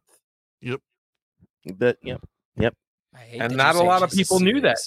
Series and not a season. Well, I I, hate I it. helped I helped I helped write it, but uh, it's it's like I've said on every app off the cuff. I always write it, and then I forget that I wrote it because I'm listening to. I'm like, yes, that's awesome. Wait, I wrote Wait a minute. that. Oh wait, shit, that was me. Whoops. Yeah. so, um, I mean, uh, as far as Detonation Boulevard, and we'll, we'll go ahead and put a bow on this. We can move on to Fascination Street, of course. Uh, Mhm. But you know, um, Mac, I, I, I really because I mean I'm proud as a writer of the way this has come out. Uh, and uh, I as as now being part of like this crew extensively, I'm really, really, really, really fucking impressed with the way you sent Ziggy on this last episode uh, that came out. Uh, that was brilliant. I, I, I, I loved like there's even a piece of jet in there. There's just a piece of jet in there. The way you said one of the lines, he's like, "I don't care if I am butt naked, I'll fuck you up." I'll and I'm fuck like, you up and unarmed. I'm like, that's that's very much jet. That's very Yeah, it much is, jet. that is. There's a little bit of drop of jet in there, but uh, Well, it, sometimes the worst enemies are the most alike. yeah, very true. So you don't know exactly because a lot of Ziggy's backstory is sort of in mystery anyway. So Mm-hmm. it's kind of maybe that's the reason why they hate each other is because they're so they're so alike. close. Yeah.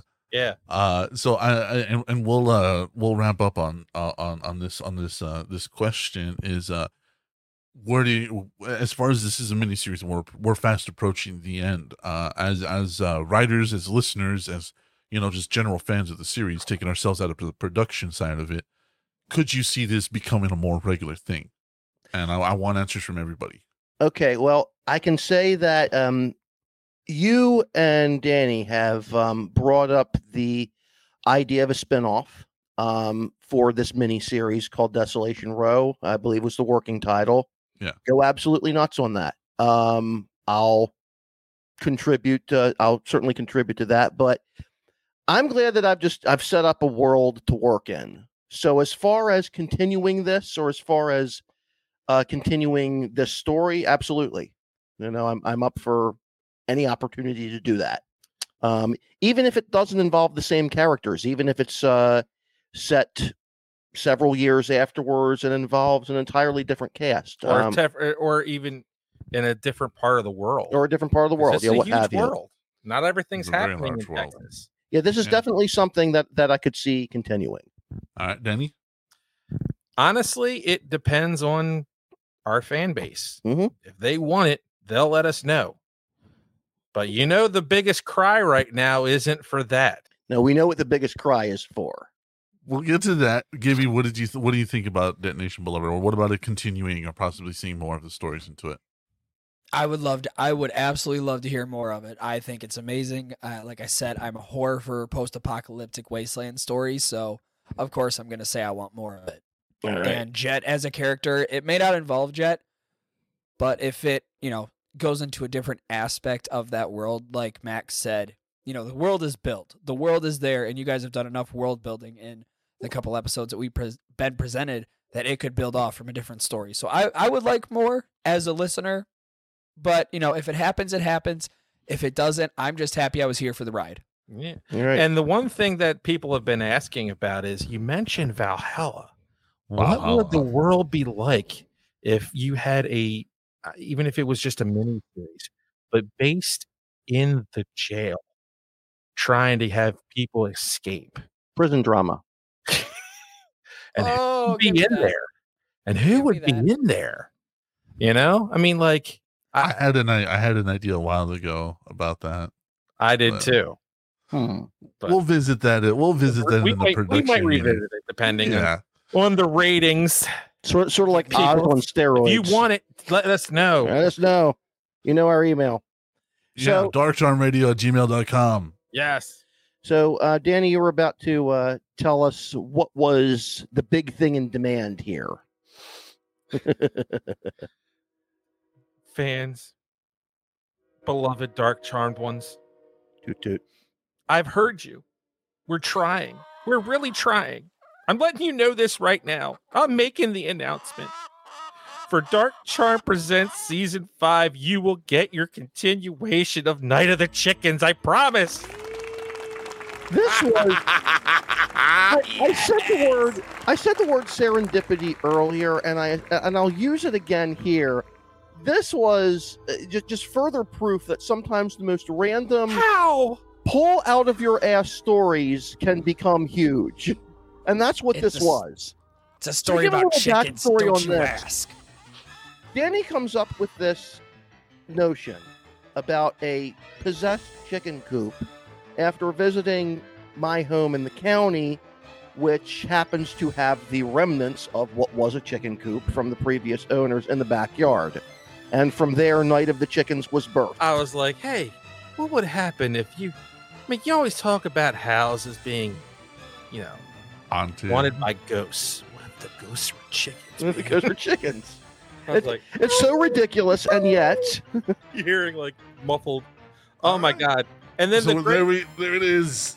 Night of the Chickens Part Two. part two. I think we might call this one "Wrath of the Chickens." I don't know. We're gonna work on No, the we, we got, Mac we, are it's gonna- got to be Part Two. Yeah, Yeah, Yeah. that was we that all was definitely uh, out. what would happen, man. That's a definite Yeah, one of those answers.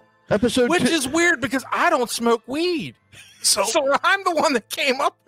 fucking Contact chickens, man. Contact Buzz. Right? I A haunted swear I'll never coop. eat How does that Popeye's chicken. KFC will be a ghost town because of me. so let's talk about let's talk about this. Let's talk about this the this, the series that is doing the numbers and everybody's absolutely fucking in love with. Mm. Yeah. Fascination Street. Fascination Street. Yep. And, And another series I yelled at Danny about. oh yeah, oh yeah. Since we're in the the proper context, I think I should read this. Oh yeah, go Here ahead. we, here we go. Some actual uh, text. Uh, Okay. Text from a fan, and the text being Gibby. Paul Schroyer as Damon Holloway. This happened to me last night at eight eleven. I'm in the middle of doing some random uh, stuff for uh, uh, uh, a score to settle. So I get a text message, and it says, "Look here, you some bitch. Just because I know a character's going to die doesn't mean you have to make him say it out loud." I was like, "What did I do to piss him off?" So I was like, "What do you mean?" And he goes, "So I got caught up with everything." And obviously, I knew Carrie was going to die when old D, I can't remember his name at the moment, told young D to tell Carrie he loves her. But, like, duh, she obviously dies, seeing it coming. But in an episode, she's like, yeah, I die. Yeah, I was pissed off. Dude, you have no idea how pissed off I, I was. Because like, dude, 'cause, she's like, a I was- telepath.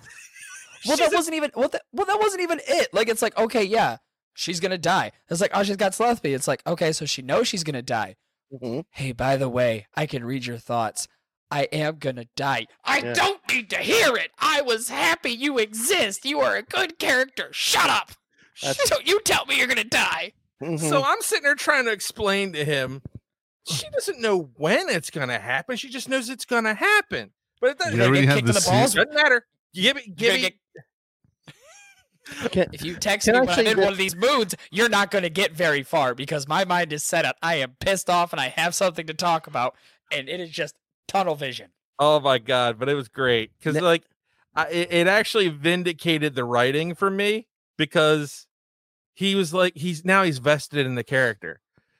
People are vested in Damon. People are vested in Rafferty. People are vested in Bismarck. Enough so that Rafferty. Bismarck is literally Dark Charm's number one villain right now. yeah, And it's like, Randy fucking Orton.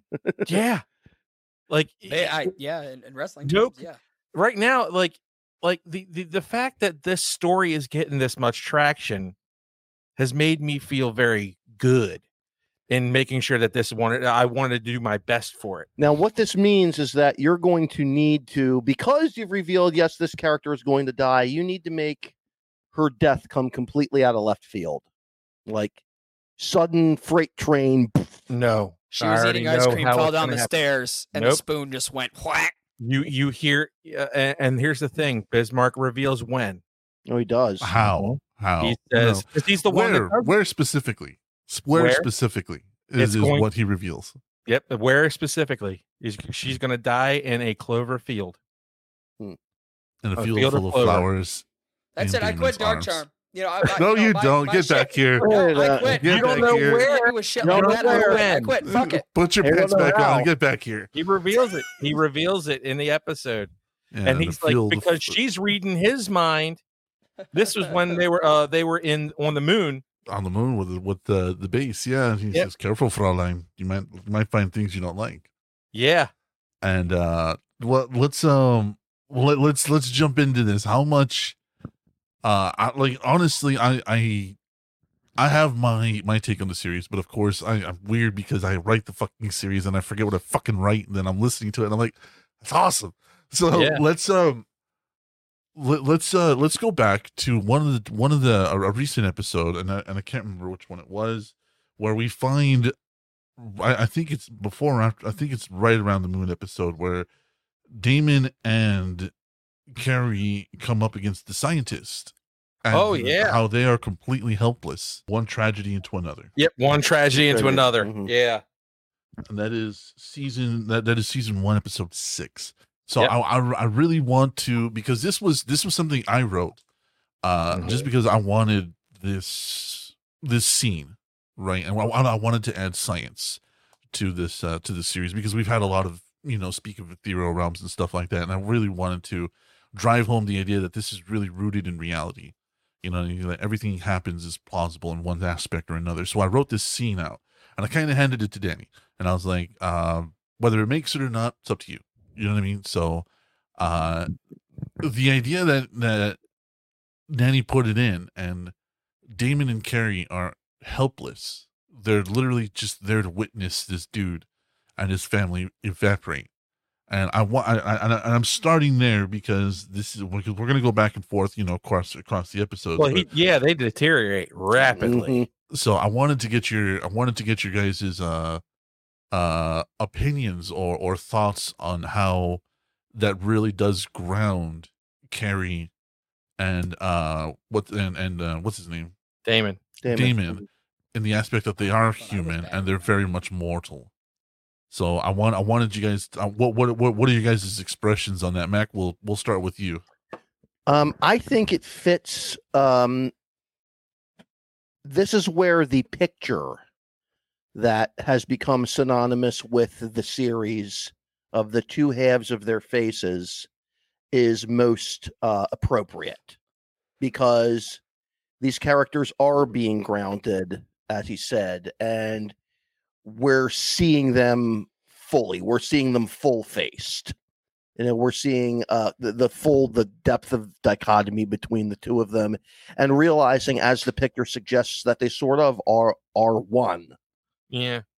you know Well, you know, the big tri- the the idea of that that picture was it was a tribute to Hall and Oates yeah yeah from the Private Eyes album. That's true. look at that, but yeah, if you go even deeper into that into that thing, it's you know, they're they're joined, they're Mhm. intertwined. Yeah. Um, I did say that when we first put this out, that Fascination Street is a love story. yeah essentially yeah Um, and I I mean, it's got all kinds of great, fantastical uh, things involved, and and and and science fiction, and and, and even to a lesser extent, religion. But it, all in all, it's At a its love core- sto- at, at its core, it's a love story. yeah mhm. Whereas its spectrum counterpart, Detonation Boulevard, is a hate story. Yeah. pretty much It's it- like Everyone hates Jet. everyone hates jet and hate got you, uh, got us to the world that's there yeah yeah, Yeah. pretty much. So, but uh, but yeah, uh, uh, uh, Danny, uh, what, how did how how did you feel about that scene fitting in with the- with the overall tone of the of the series? putting putting that together, the idea was to a- act as a sort of counteraction to what happened in episode five. Episode five, Moon, uh, you know, Moon stars and things left unsaid, or things implied. I forgot what, but Yeah. um, the idea of that episode was these uh defilers are basically target practice. The idea of number six was I want them to come up across a two well, two different defilers that made them think. One on how to destroy it, and the two to realize, wait a minute, it knows it's an aberration. It's trying its best to not be one, and then realizes at the end, no matter how much he does, no matter how much love he puts in it, no matter how much science he puts into it to try and fix his issue to make him be able to coexist in our universe, hmm he realizes he can't do it. no And Carrie and Damon are literally powerless.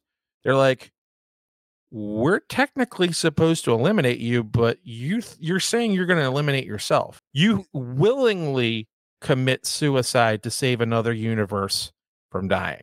Hmm from your presence. And the whole idea of them being in that in that uh warehouse putting all those people that, that eventually from his universe that became defiler someone led them into that universe. You don't know who. But obviously they were a part of the defiling horde. So Right. because it created a brand new bunch of them so the fact that he tr- uh, like their their greatest one of their greatest scientists were literally trying to save the people from from you know becoming defilers. Hmm it was no it was no good. I mean he tried i mean like and as the voice for that character i i played him. And i really had to dig deep to really just show the emotion that would be in my brain Wrench it out for of you. something that i had no power over and I literally was like, I saw my wife, my children, all my friends, people that came over with me are now stuck in this big vault, and I'm going to destroy them along with myself. Oy. Yeah. And I can't fix it. Gibby, what about you, man? What what did you think of that whole scene? Uh, it was it was very weird. Yeah, I, I'm gonna be I'm gonna be honest with you. I remember very little about it, even though I No, listened to it. No, that's fine because, Because it was honestly, very- it was uh it was such a it was that that episode was very dense. So if you didn't like if you didn't absorb it, that's fine. Yeah, it, I mean, it, from what it sounds like, I'm probably gonna go over and re-listen to the episode because that does sound very like a very Deep. heavy episode. But like I said, I was doing like a whole month's worth of binging in four hours, so like Yeah, I, I think I'm doing pretty good on my shit. But I think so. Yeah. but from No, what no, I it can was a- remember, It was dense. It was a dense episode. So I don't I don't Well, blame you. especially the end when uh, certain someone showed up in Damon's bathroom. Right. yeah, that was that, that one was kind of weird. When I heard that, I was like, Oh no! no. so we're just gonna start you- creeping on people. Okay. Oh, you'll, you'll you'll figure it out in a minute. So, Yeah, well, um, and, and the reason I wanted to start off with that episode is because we've had, uh, now now we have we have a crossover. We have an official crossover with his latest episode. I said we were going to jump around. Crossover Uh, but warning. we have we have a, a big crossover, and that is uh carries out to find Juice and Leif in 1970s Miami, yep. and uh, I I remember writing this scene with Danny, and uh, I really wanted certain things to happen, and I remember Danny was. Uh, like usually, so, like usually, I get a, a- like a note or a pushback from Danny, like, "Hold on, we can do this better. We can do." Danny was just like, "Go, go, write it. Go, do this. Go, Yep. do, do, do." And I was like, The, the only stipulation, the only stipulation I did, and I said this, I said this to him specifically. I said the only stipulation is Mm. when the next episode comes.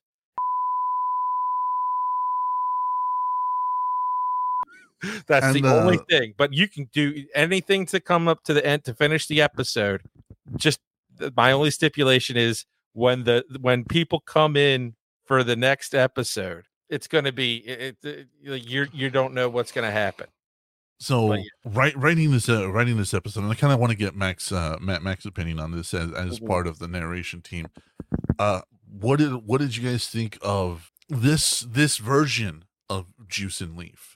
I mean, the last time we saw them in Fascination Boulevard, they You had kid- Detonation they- Boulevard. Uh, I'm sorry, uh, on Fascination Street, Yeah, they had uh, helped kidnap Devereaux's mom. yeah. Right. Where, um, and so, uh, in this time, we see them in a gay club trying to save people from a firebombing and a mass shooting. I love it. And- I, I think it's nice. I think Eh, it's wonderful. I, I think it's nice seeing two characters that we've seen just be straight up ass holes.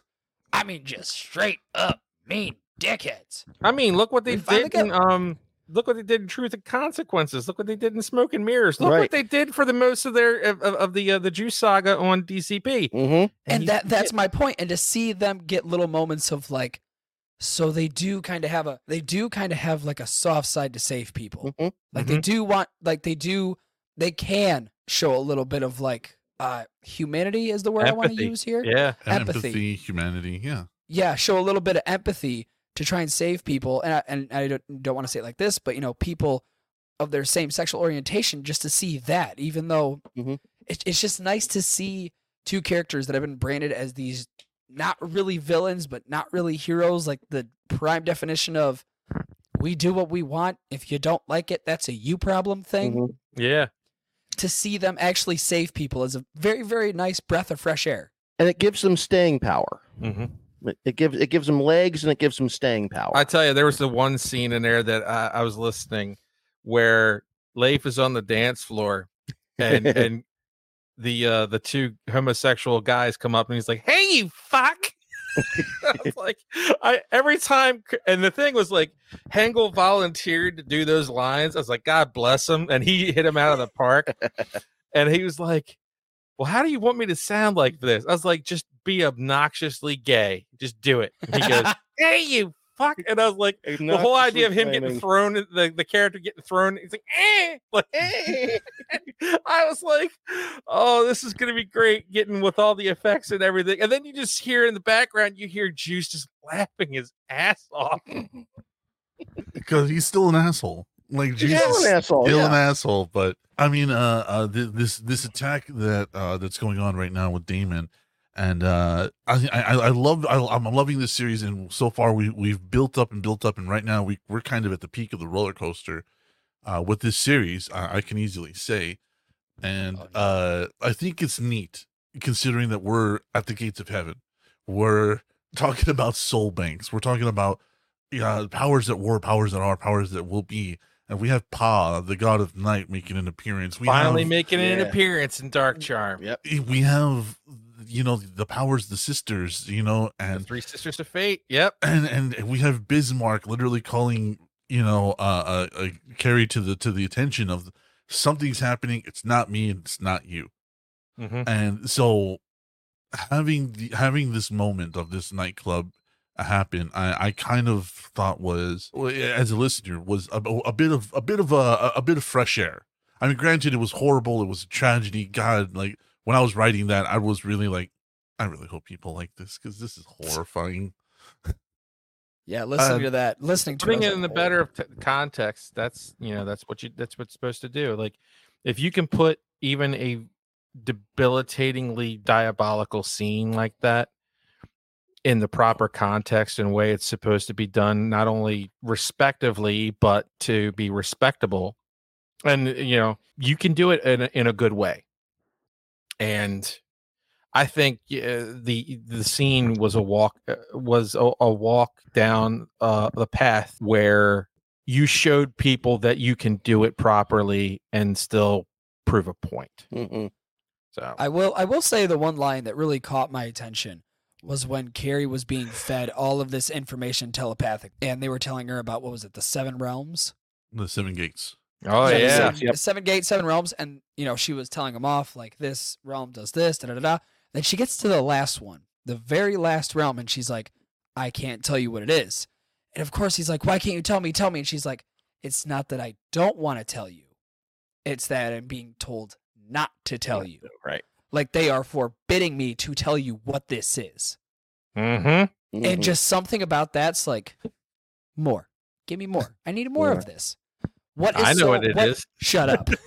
Some of us Mr. don't. Captain Shifty. uh so i mean uh fascination street continues to blow my fucking mind Um, you Oh, yeah. forgot the one small thing that happened in the episode.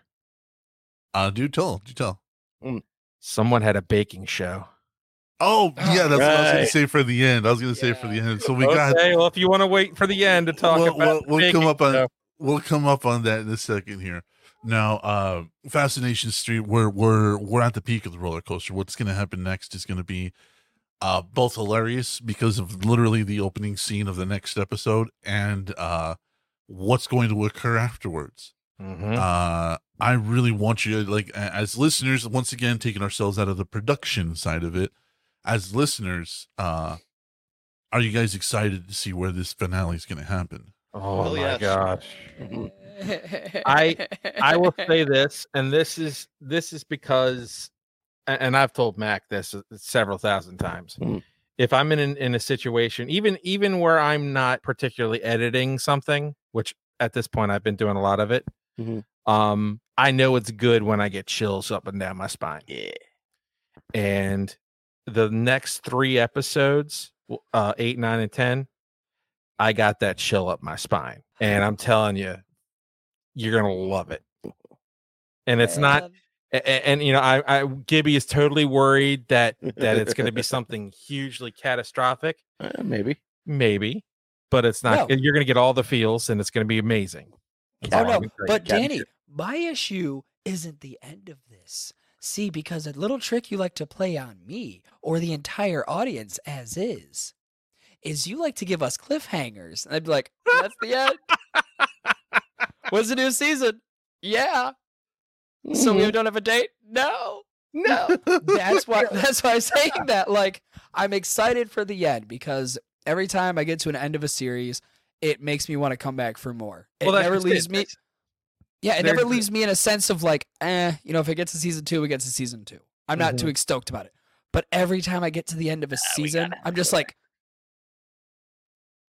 and More- that's what we want please. we want people to come back we want people to enjoy the characters enjoy the stories enjoy the scenarios and enough so that you know they tell their other their friends like go back look at listen to this stuff because it's probably the most original shit you've heard that's not come from hollywood in a very long time right. So you know Totally that's agree. that's one of the things. Like tell every like tell the world. You know, scream it to the top of the mountain. Dark Charm's amazing, or something like that. I don't care. I, I did that and I got arrested. But anyways, uh, I'm I'm personally really invested as to where Fascination Street is going to go and where this is going to end. Mm-hmm. Uh, I am also looking forward to Dark Charm Presents and uh, how Noxo, Dark Charm Presents, and Fascination Street are all going to meet at one point in time. It's not a spoiler. We've we've discussed this before. Mhm. Uh, they're all going to meet, and it's going to be chaos, and it's going to be the best beloved type of chaos. Mhm. And so uh, we're currently in production for. I think it is season. Uh, the the the season premiere. three of Noxo, season four of DCP. DCP. Yep. Yeah, and, and uh, for DCP, I think the one that we're working on right now is is that the premiere episode. Yep, that would be. Um, I hate superheroes. Right, right. All right. uh, right. Penned by uh, penned by Chris Hingle, Danny Atwell, and a couple other folks. And uh, that's gonna Yeah, be my really friend. Hollywood. I work with her. Who would have thought that a, a middle middle aged uh, uh, white dude and a uh, twenty five year old black lesbian would be There Have you the same kind of all mind, kinds the kind of mindset. Yeah, Yeah, it's great, and, and we talk about it all the time. It's the funny thing. Um, she's like, "Who would have thought that all uh, uh, us together would be?" I was like, "Hollywood, I'm telling you, they don't get it, and that's okay. Ain't supposed to. You're not supposed to get Yeah. it." So uh I guess we should we should close the book on Fascination Street. Yeah. Let's talk about a fucking baking show that happened in the middle of the episode. Baking show. Oh shit. Yeah, that threw me way off when I heard that because it was I was I was in the middle of listening to it and then all of a sudden I just hear like these these little voices and I was like, wait a minute. what the fuck? Wait a minute. Okay. It's So, I know these from somewhere. Where the hell did I hear these from so you've before? you've heard them. You, you've heard uh probably t- one, maybe two episodes in regards to them prior. Um, one of them being uh Bishu and Ralphie's get canceled, which was the first one. Yeah. they had a a, a kids show that lasted all of but like not even 10 minutes. they were canceled like mid in the middle of the show. And so their idea is i'm going to threaten as much as i possibly can to get our show back. Right? So bishu and ralphie they're supposed to be these home, wholesome little puppets. And the funny thing is they're they're animated. They, they're there's not like you don't know if it's magic you don't know what but there's no hands in them no nothing they're just walking around doing their thing right they're just those puppet puppets that look like in their form of min pins so this episode placating ralphie's they've split them up right. because of the events that happened in the first one Mhm. one One Beat beat, you. up beat, beat, up. up. the executive and now he's going to court the other one has been like okay let's let's put him in a a A baking, baking show, right? you know, we're you know for the young and the young at heart, you know. So he's just sitting there and he's waiting for the intro, like the intro to go, and he's sitting there just listening. He's like, and then all of a sudden there's just a small pause, and he goes, "What the hell is this? I don't know a damn thing about this. I never do a thing about bacon." and then him. The unsung hero trying to sort of like pep him up. He's like, "It's okay, Ralphie. You make an effort of it. Just go with it. just go with it. So And, he uh, goes through this whole thing. I mean, like I don't want to totally. uh We're not gonna we're not gonna run through it. Go back No, and no, listen no. to it. It's worth Yeah, worth go the, back it's and worth the listen to it. humor. So the the ending, I was like, how do I make them this the most bombastic ending that I possibly can? And I was like, microwave. Microwave. Explosion. Yeah. so so Ralphie goes off to find his brother, and that basically ends his his baking show. But how he gets to that point, listen to it. I'm Mhm. telling you, you're gonna laugh your ass off. So uh there you go. Ra- Ralphie and Bishu are back and they're here to terrorize us all. Yep. Yep. Uh so uh with all that said though, I guess uh do we have any listener questions? Nah, nothing this week. Nothing but, but keep in mind, you know, this was, you know, this was the, the premiere show. So we figured, you know, uh, if anybody does have any questions, you can hit us up on Dark Charm Media's Facebook page. You can Mhm. hit us up on uh, darkcharmradio at gmail.com. Any questions that you want to ask uh, either members of the cast or even members of voice actors, go ahead and do it. I mean, we're, we're more than happy to answer any questions that you'd want to give us. But uh, we do have some time for some games, right? I think we do. What time? What I time think we we have some, I think we have some time for for a couple of games. So let's go All ahead. right. All right. Danny, do the intro.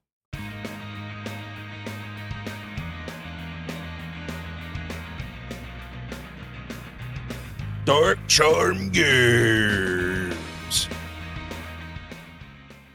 So, Uh, all right. So, since we have a brand new guest Ah, yes. for Dark Yes. Charm Games, Congratulations. And I think, honest to God, and I, I'm I'm gonna I'm gonna look to my other cohorts here. I think, I think maybe we should do some Braden Devereaux. Yeah. Give him, give give the people a taste, just a taste. Give him a little taste. Give him a little Now, it's been a hot minute since I had to touch his voice in a while. I hope you know that. That's okay. You 'Cause, got the since I'm- character. You know the character. take it from the here's, here's the scenario. Y- Uh, Devereaux's giving his first press conference as a newly promoted detective. So you're going to give us a rundown while Danny and Mac throw a couple of questions at you. So, uh, Mr. Devereaux, you are now freshly promoted to uh, detective. How does it feel? Well, considering out of the entire list of people y'all had to choose from, I'm quite surprised that I was the one that got picked, but I can't complain. Now the fact that I can sleep in just a tad bit longer, it's a little, it- it's nice. Oh, Mr. Devereaux, Mr. Devereaux. Yes, sir. You in the front? Uh, what is this of the rumors that we've heard that you have a bit of an unorthodox type of method in your work? Well, coming from my fellow cohorts that I worked with before, I have a sense of how I like to handle my things. I can feel it in my blood that I know exactly how this case is going to turn out that leads me into ways of how things work. Sir. Yes, you in the back. Yes.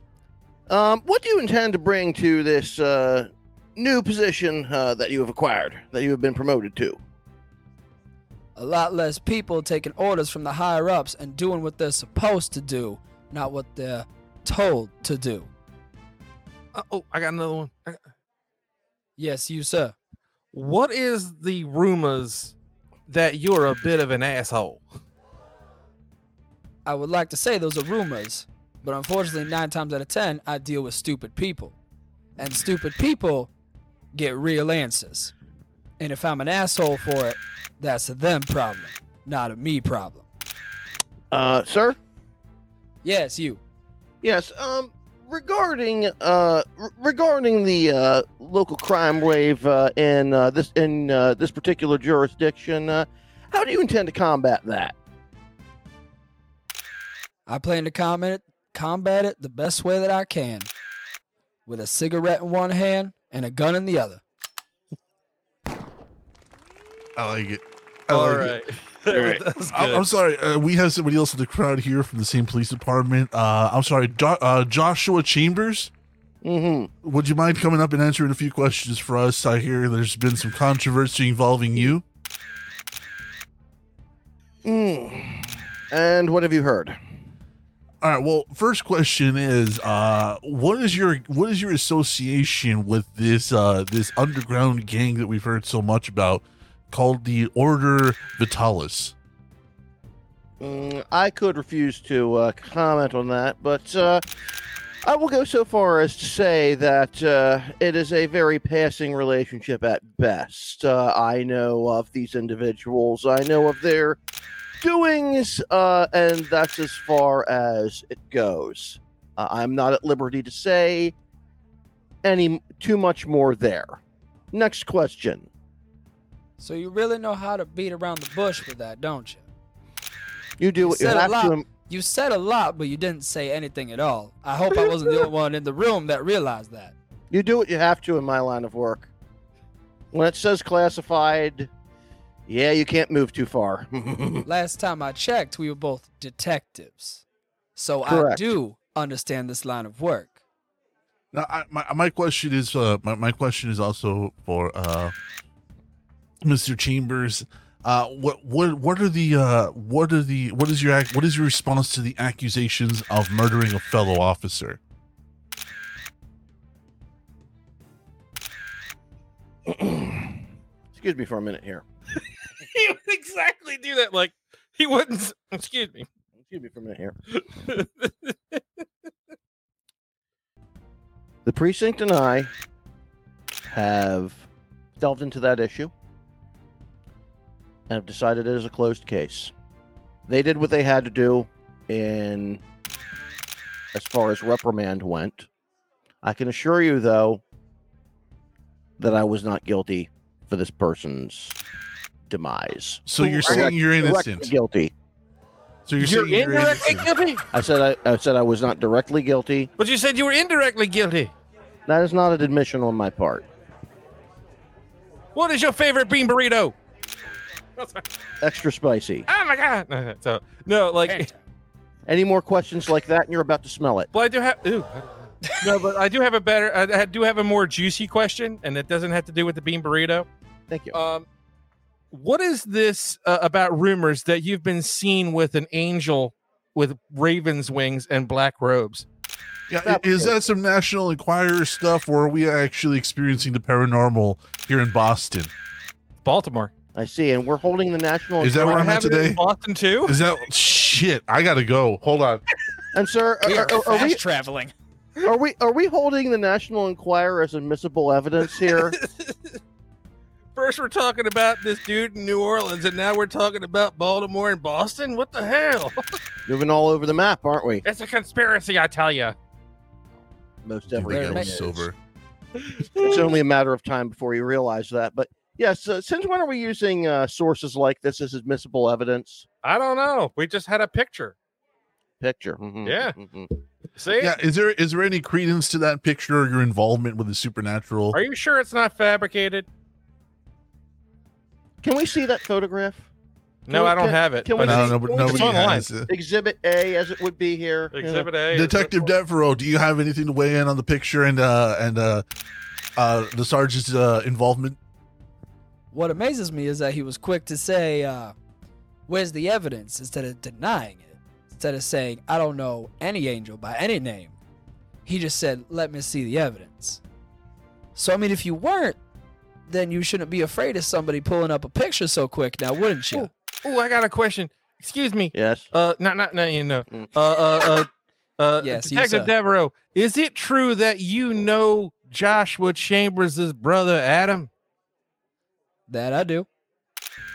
That I do. Is, is that a weird link in the conspiracy that you two are sort of intertwined? I wouldn't think too far into it. Don't hurt yourself now. You're a reporter. Stay at reporting. Adam Chambers, Oh, is Adam going to be in this too? I don't know. You're at you're Adam. I know. That's why I'm asking. I don't. Okay, let's see. Adam Chambers. I'm Um, meeting you here. my involvement in any and all of this is just strictly as a consultant. As for my personal connection to any of the people involved in this, I'd ask you kindly to mind your own fucking business. Print that. Thank you very much. Have a nice day. These reporters really don't know how we do it down here, do they? They don't. They don't understand the Southern gentleman's fucking humor, as far as I'm concerned. Oh this my is all well and Look at that. done. So I'm gonna go ahead and grab my brother, and we're gonna have lunch. Where and how, y'all can figure that out. So have a nice fucking day. Bye bye now. So Adam, you la ain't even gonna invite you ain't gonna even invite me to this dinner. You know I can't invite you. I thought I'd ask. You Don't, know don't I can't invite you. I'll I'll get you to drinks later. You know I can't invite you. My brother's in town. All right. Well, that is that is a good scenario. I got one. I mean, does anyone want to throw me involved? Let's see here. What do you uh. want to do for me? Let's see here. I mean, like everybody sort of participated, but me, I feel a little left You out. were you were a good reporter. That was I was a very good You're a reporter. damn good reporter. Dave's Let's got a little bit of that FOMO going on. I know, right? me, um, Agent, Agent Philip Jenkins, United States uh, FBI, CIA, whatever. Are you Um, the dude that's operating with the super quacks? Define super quacks. That's a yes. All right, listen, listen good. I need people. I'm running with a bunch of rejects. Question, question here in the back. Y- yeah, yes, yes. Mr. So Devereaux. So, to your knowledge, does everything turn to syrup? I mean, everything. Don't, don't, answer, don't answer that. Don't don't answer that. I've been advised by my counsel, uh, the the illustrious uh, What? You forgot my fucking Today, name already? sir. You piece of shit. I'm on the spot here. Come on, Fuck Ricardo. Today, sir. Fuck R- uh, sorry, the illustrious Ricardo Jimenez. Uh, I have been advised by my counsel to uh, neither confirm nor deny that syrup actually exists. So it does turn into syrup. Everything. Good to know. Good to know. Syrup does not con- confirm nor deny existence. All you gotta do is say neither yes nor no. I don't need a direct that'd answer. I just need yes and no. I know, that'd be okay, good. uh, I plead the seventh. Uh, PJ, uh, or I'm, I'm sorry, what, I forgot your name here. You're on you're on the Philip docket, but you're Jenkins. You're you're last, and they misspelled it. So sorry. Uh, is it true that you guys you have a man made out of Velcro? That is correct. And uh, sir, sir, an- another Yeah. yeah, question here. And um, Oh, uh, to to because I knew he's about to ask. Yes, he's a bit of a diva. All right, go ahead. no, not well. Yes. no, no, um, no, not you. But I'm saying like my, the previous, uh, uh previous uh question asker. Stop. Stop We've, we've also heard reports about a homeless man who c- believes he can communicate with squirrels. I can neither confirm nor deny that he's a homo. I see. That wasn't the Homeless. question. but Oh, homeless. Sorry. Homeless. Oh, he's very homeless. Yes, yes. Oh, yes. Now- I'm increasing my Question. question over here again. Oh, okay. Uh, y- yes, sir. Now, to my understanding, there's a man that communicates with a rodent. Am I am I correct? But Um, his I power will. is electricity.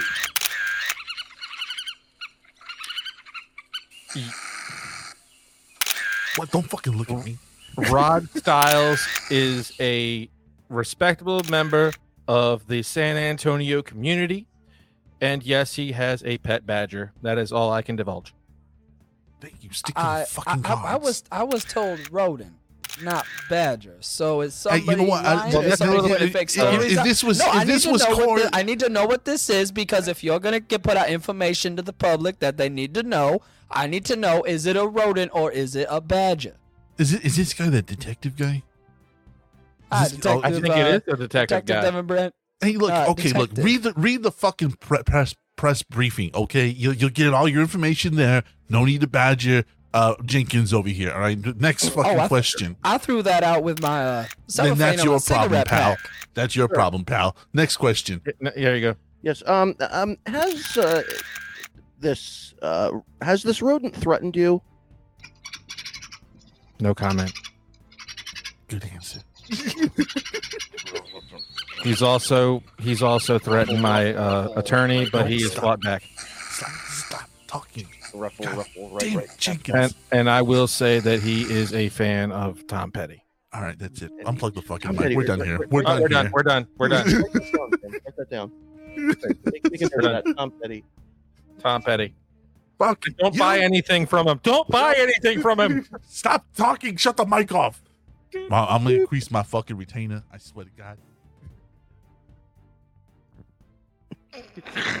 that was great.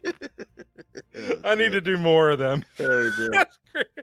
Oh my god. I feel like that. I feel like that would be an actual good segment on that. Would be the, would be that little like interrogation with uh, with the two detectives and the guy who runs the, guy who runs the precinct. I think that'd be great. Oh god. because that's just it. We've been hiding a secret about Ricardo and Ricardo. Every like I've had several questions of what Ricardo does for a living. Uh, Ricardo being Gladys's wife in uh, the Brotherhood of Ridiculous People, and Yeah. uh, he's a lawyer. So He's a lawyer. The, the badass dude that doesn't take no nonsense is a lawyer. So No, I heard we, he- I heard there's there's a president. there's a nice little uh there's a nice little premiere for you guys. Yeah. So he's a Great. lawyer. Uh, let's Danny. Goddamn, like I, I always I always forget like what fucking roles you play because like I play a lot You of do them. so many. I know that's just it. That's why I'm like, wait a minute, I gotta narrow this. you know down. who we need to bring in here one day? Who's was that? it? Bert Burfel. Can we bring in Ferd Burfel? I don't know. We, we, we can't find him. He, like He's a hard guy to reach, man. I've tried to make- contact him a couple times. he makes a very good point to show up for recordings, but he's like, you know, I can't really do off the He cuff. makes time when well he We makes time when he has Ferd time. Burfel. Yeah. Why do we? Where do we find these fucking people at? I don't know why am I talking to you? I'm just a press guy. You're a detective. I- I'm leaving. Well, look, I'm trying to find some information because nobody wants to talk to me because the dickhead Chambers hasn't talked to me in forever. Neither has his brother, so I got to figure something you get all out. Did, did, did you get all Dickhead that? Chambers. Yes, yes, yes, yes. He said rodent. Yes, yes, yes. He said he said rodent. He said Tom Petty. Oh, yeah, no, no, no, no, Talking no, no, about Hey, hey, hey, pal. Hey, You pal, we- with the recorder. Hey, with the recorder. Hey, security, get that guy. seize that. That's not to leave this fucking room. Thank God they're looking at him and not at me because I got a recorder in my Christ. pocket. Got the entire thing. get him to get the get Hey, the weirdo hey, with the hey, haircut. Hey, hey, hey, hey. hey Search him. haircut? I- this is a closed press conference, pal. all I got is cigarettes, wallet, and keys. Yeah, I heard it. I heard it. All right, you can't fuck with me. I'm from New York, all right, pal. You got Newports. All right. Well, that is it for Dark Charm Games for this month. Who? What is the deal for next month? We got a lot Oh, of Mr. things Wizard? coming up. Oh my Yeah. god. We get we're definitely gonna we're, we're definitely uh we're throwing up the deuces here for for the next month. And I tell you, I'm I'm thoroughly excited. Especially with the date from hell The date that from is hell. coming for uh fun with dirt. If you're not hooked on Fun with Dirt yet, you will be after that. Yep. Definitely will. Mhm. Also, um, the next uh, installment of uh, A Gate Beyond, which is going to be some, it's it's a score to settle, That's a score to settle. Episode 11. which is a singular. Uh, it's a, it's it's the first part of a series that I'd written around the same time that Branded by Blood and and, and Night Child was originally created. Our, our little Um, our little St. Patty's Day present. Yeah, and that's gonna be that's gonna be around St. Patrick's Day, Detonation Boulevard, episode uh seven, which is going to tug at your heartstrings. Mhm. That one's gonna hurt a lot. That's people. gonna hurt. One word about that, folks. Pantera. Oh God. And then um then you got the next episode of Detonation. I'm sorry, of Fascination Street, Mm-hmm. and uh, t- uh, that's uh, right. Like I said, you know before, it's ramping up. You're getting a lot of information. You're getting a lot of action. You're getting a lot of drama, and it's going to hit you like a ton of bricks by episode ten, which comes in uh, April. But this one, phew, God. And then you know you're also going to have that the the last the season finale of uh a gate beyond which is is, is episode 12 And, Episode 12. phew, that's that's gonna be a fun one if you're a if you're a, a harry dresden fan Mhm. so but yeah i mean like march is is getting big all of it's ramping up to may for when we get the uh, premiere of uh, of Branded by Blood and and, uh, and Night the Child. Tales of the Night Child. And oh my God, if you think if you're loving Fascination Street, if you're loving Detonation Boulevard, if you love Noxo, if you love all of our serious stuff, you ain't seen nothing yet when you get to this. Magnum so excited. Yep. so excited. Yeah, and we are currently in uh, in writing for a bunch of uh, projects. Some that are going to premiere later this year that I know a lot of people are looking forward to. We have the very very uh, highly anticipated premiere of uh, Brotherhood, Brotherhood Uh, of Ridiculous people. Yep. That's and coming. that's that's gonna be that's gonna be a doozy. That's all I can say. I, I was allowed to I was allowed a little bit of free reign on that one, and I think a lot of people are gonna be surprised. Uh, Mhm. So that's all I'm gonna say on that. Uh, but yeah, uh, we Mar- March is shaping up to be really interesting. Uh, we're gonna have some great tales told. Uh, April's also gonna be really interesting, and we're gonna have more guests here, and uh, Yeah. with Mhm. we're gonna have some more people on. Yeah. also if you have if you have you know interest in uh, seeing a particular guest a particular actor or actress from dark charm that you want to see on off the cuff let us know we can try and get them on for the Bring show 'em in. Yeah. Yep. Also, uh, suggestions, questions, queries, comments, darkcharmradio at gmail.com. yes Uh, that goes directly to the writing crew, which is Danny Mac and I. And uh, we will uh, respond to your questions either directly or if you want to, we can save them for off the cuff. yep and we can save them for if, if you have uh questions for some of our actors we can always save it till when that actor is on so Absolutely. So uh, I believe that does it. So, uh, Danny, I guess I'll start wrapping it up. yep we bid you adieu see you next time Thank you, gentlemen, and good night. You've been listening to Off the Cuff, backstage of Dark Charm Media. All bands from the respective series are not copyrighted by Dark Charm Media. All special effects by Zapsplat.com. Copyright 2023, all rights reserved.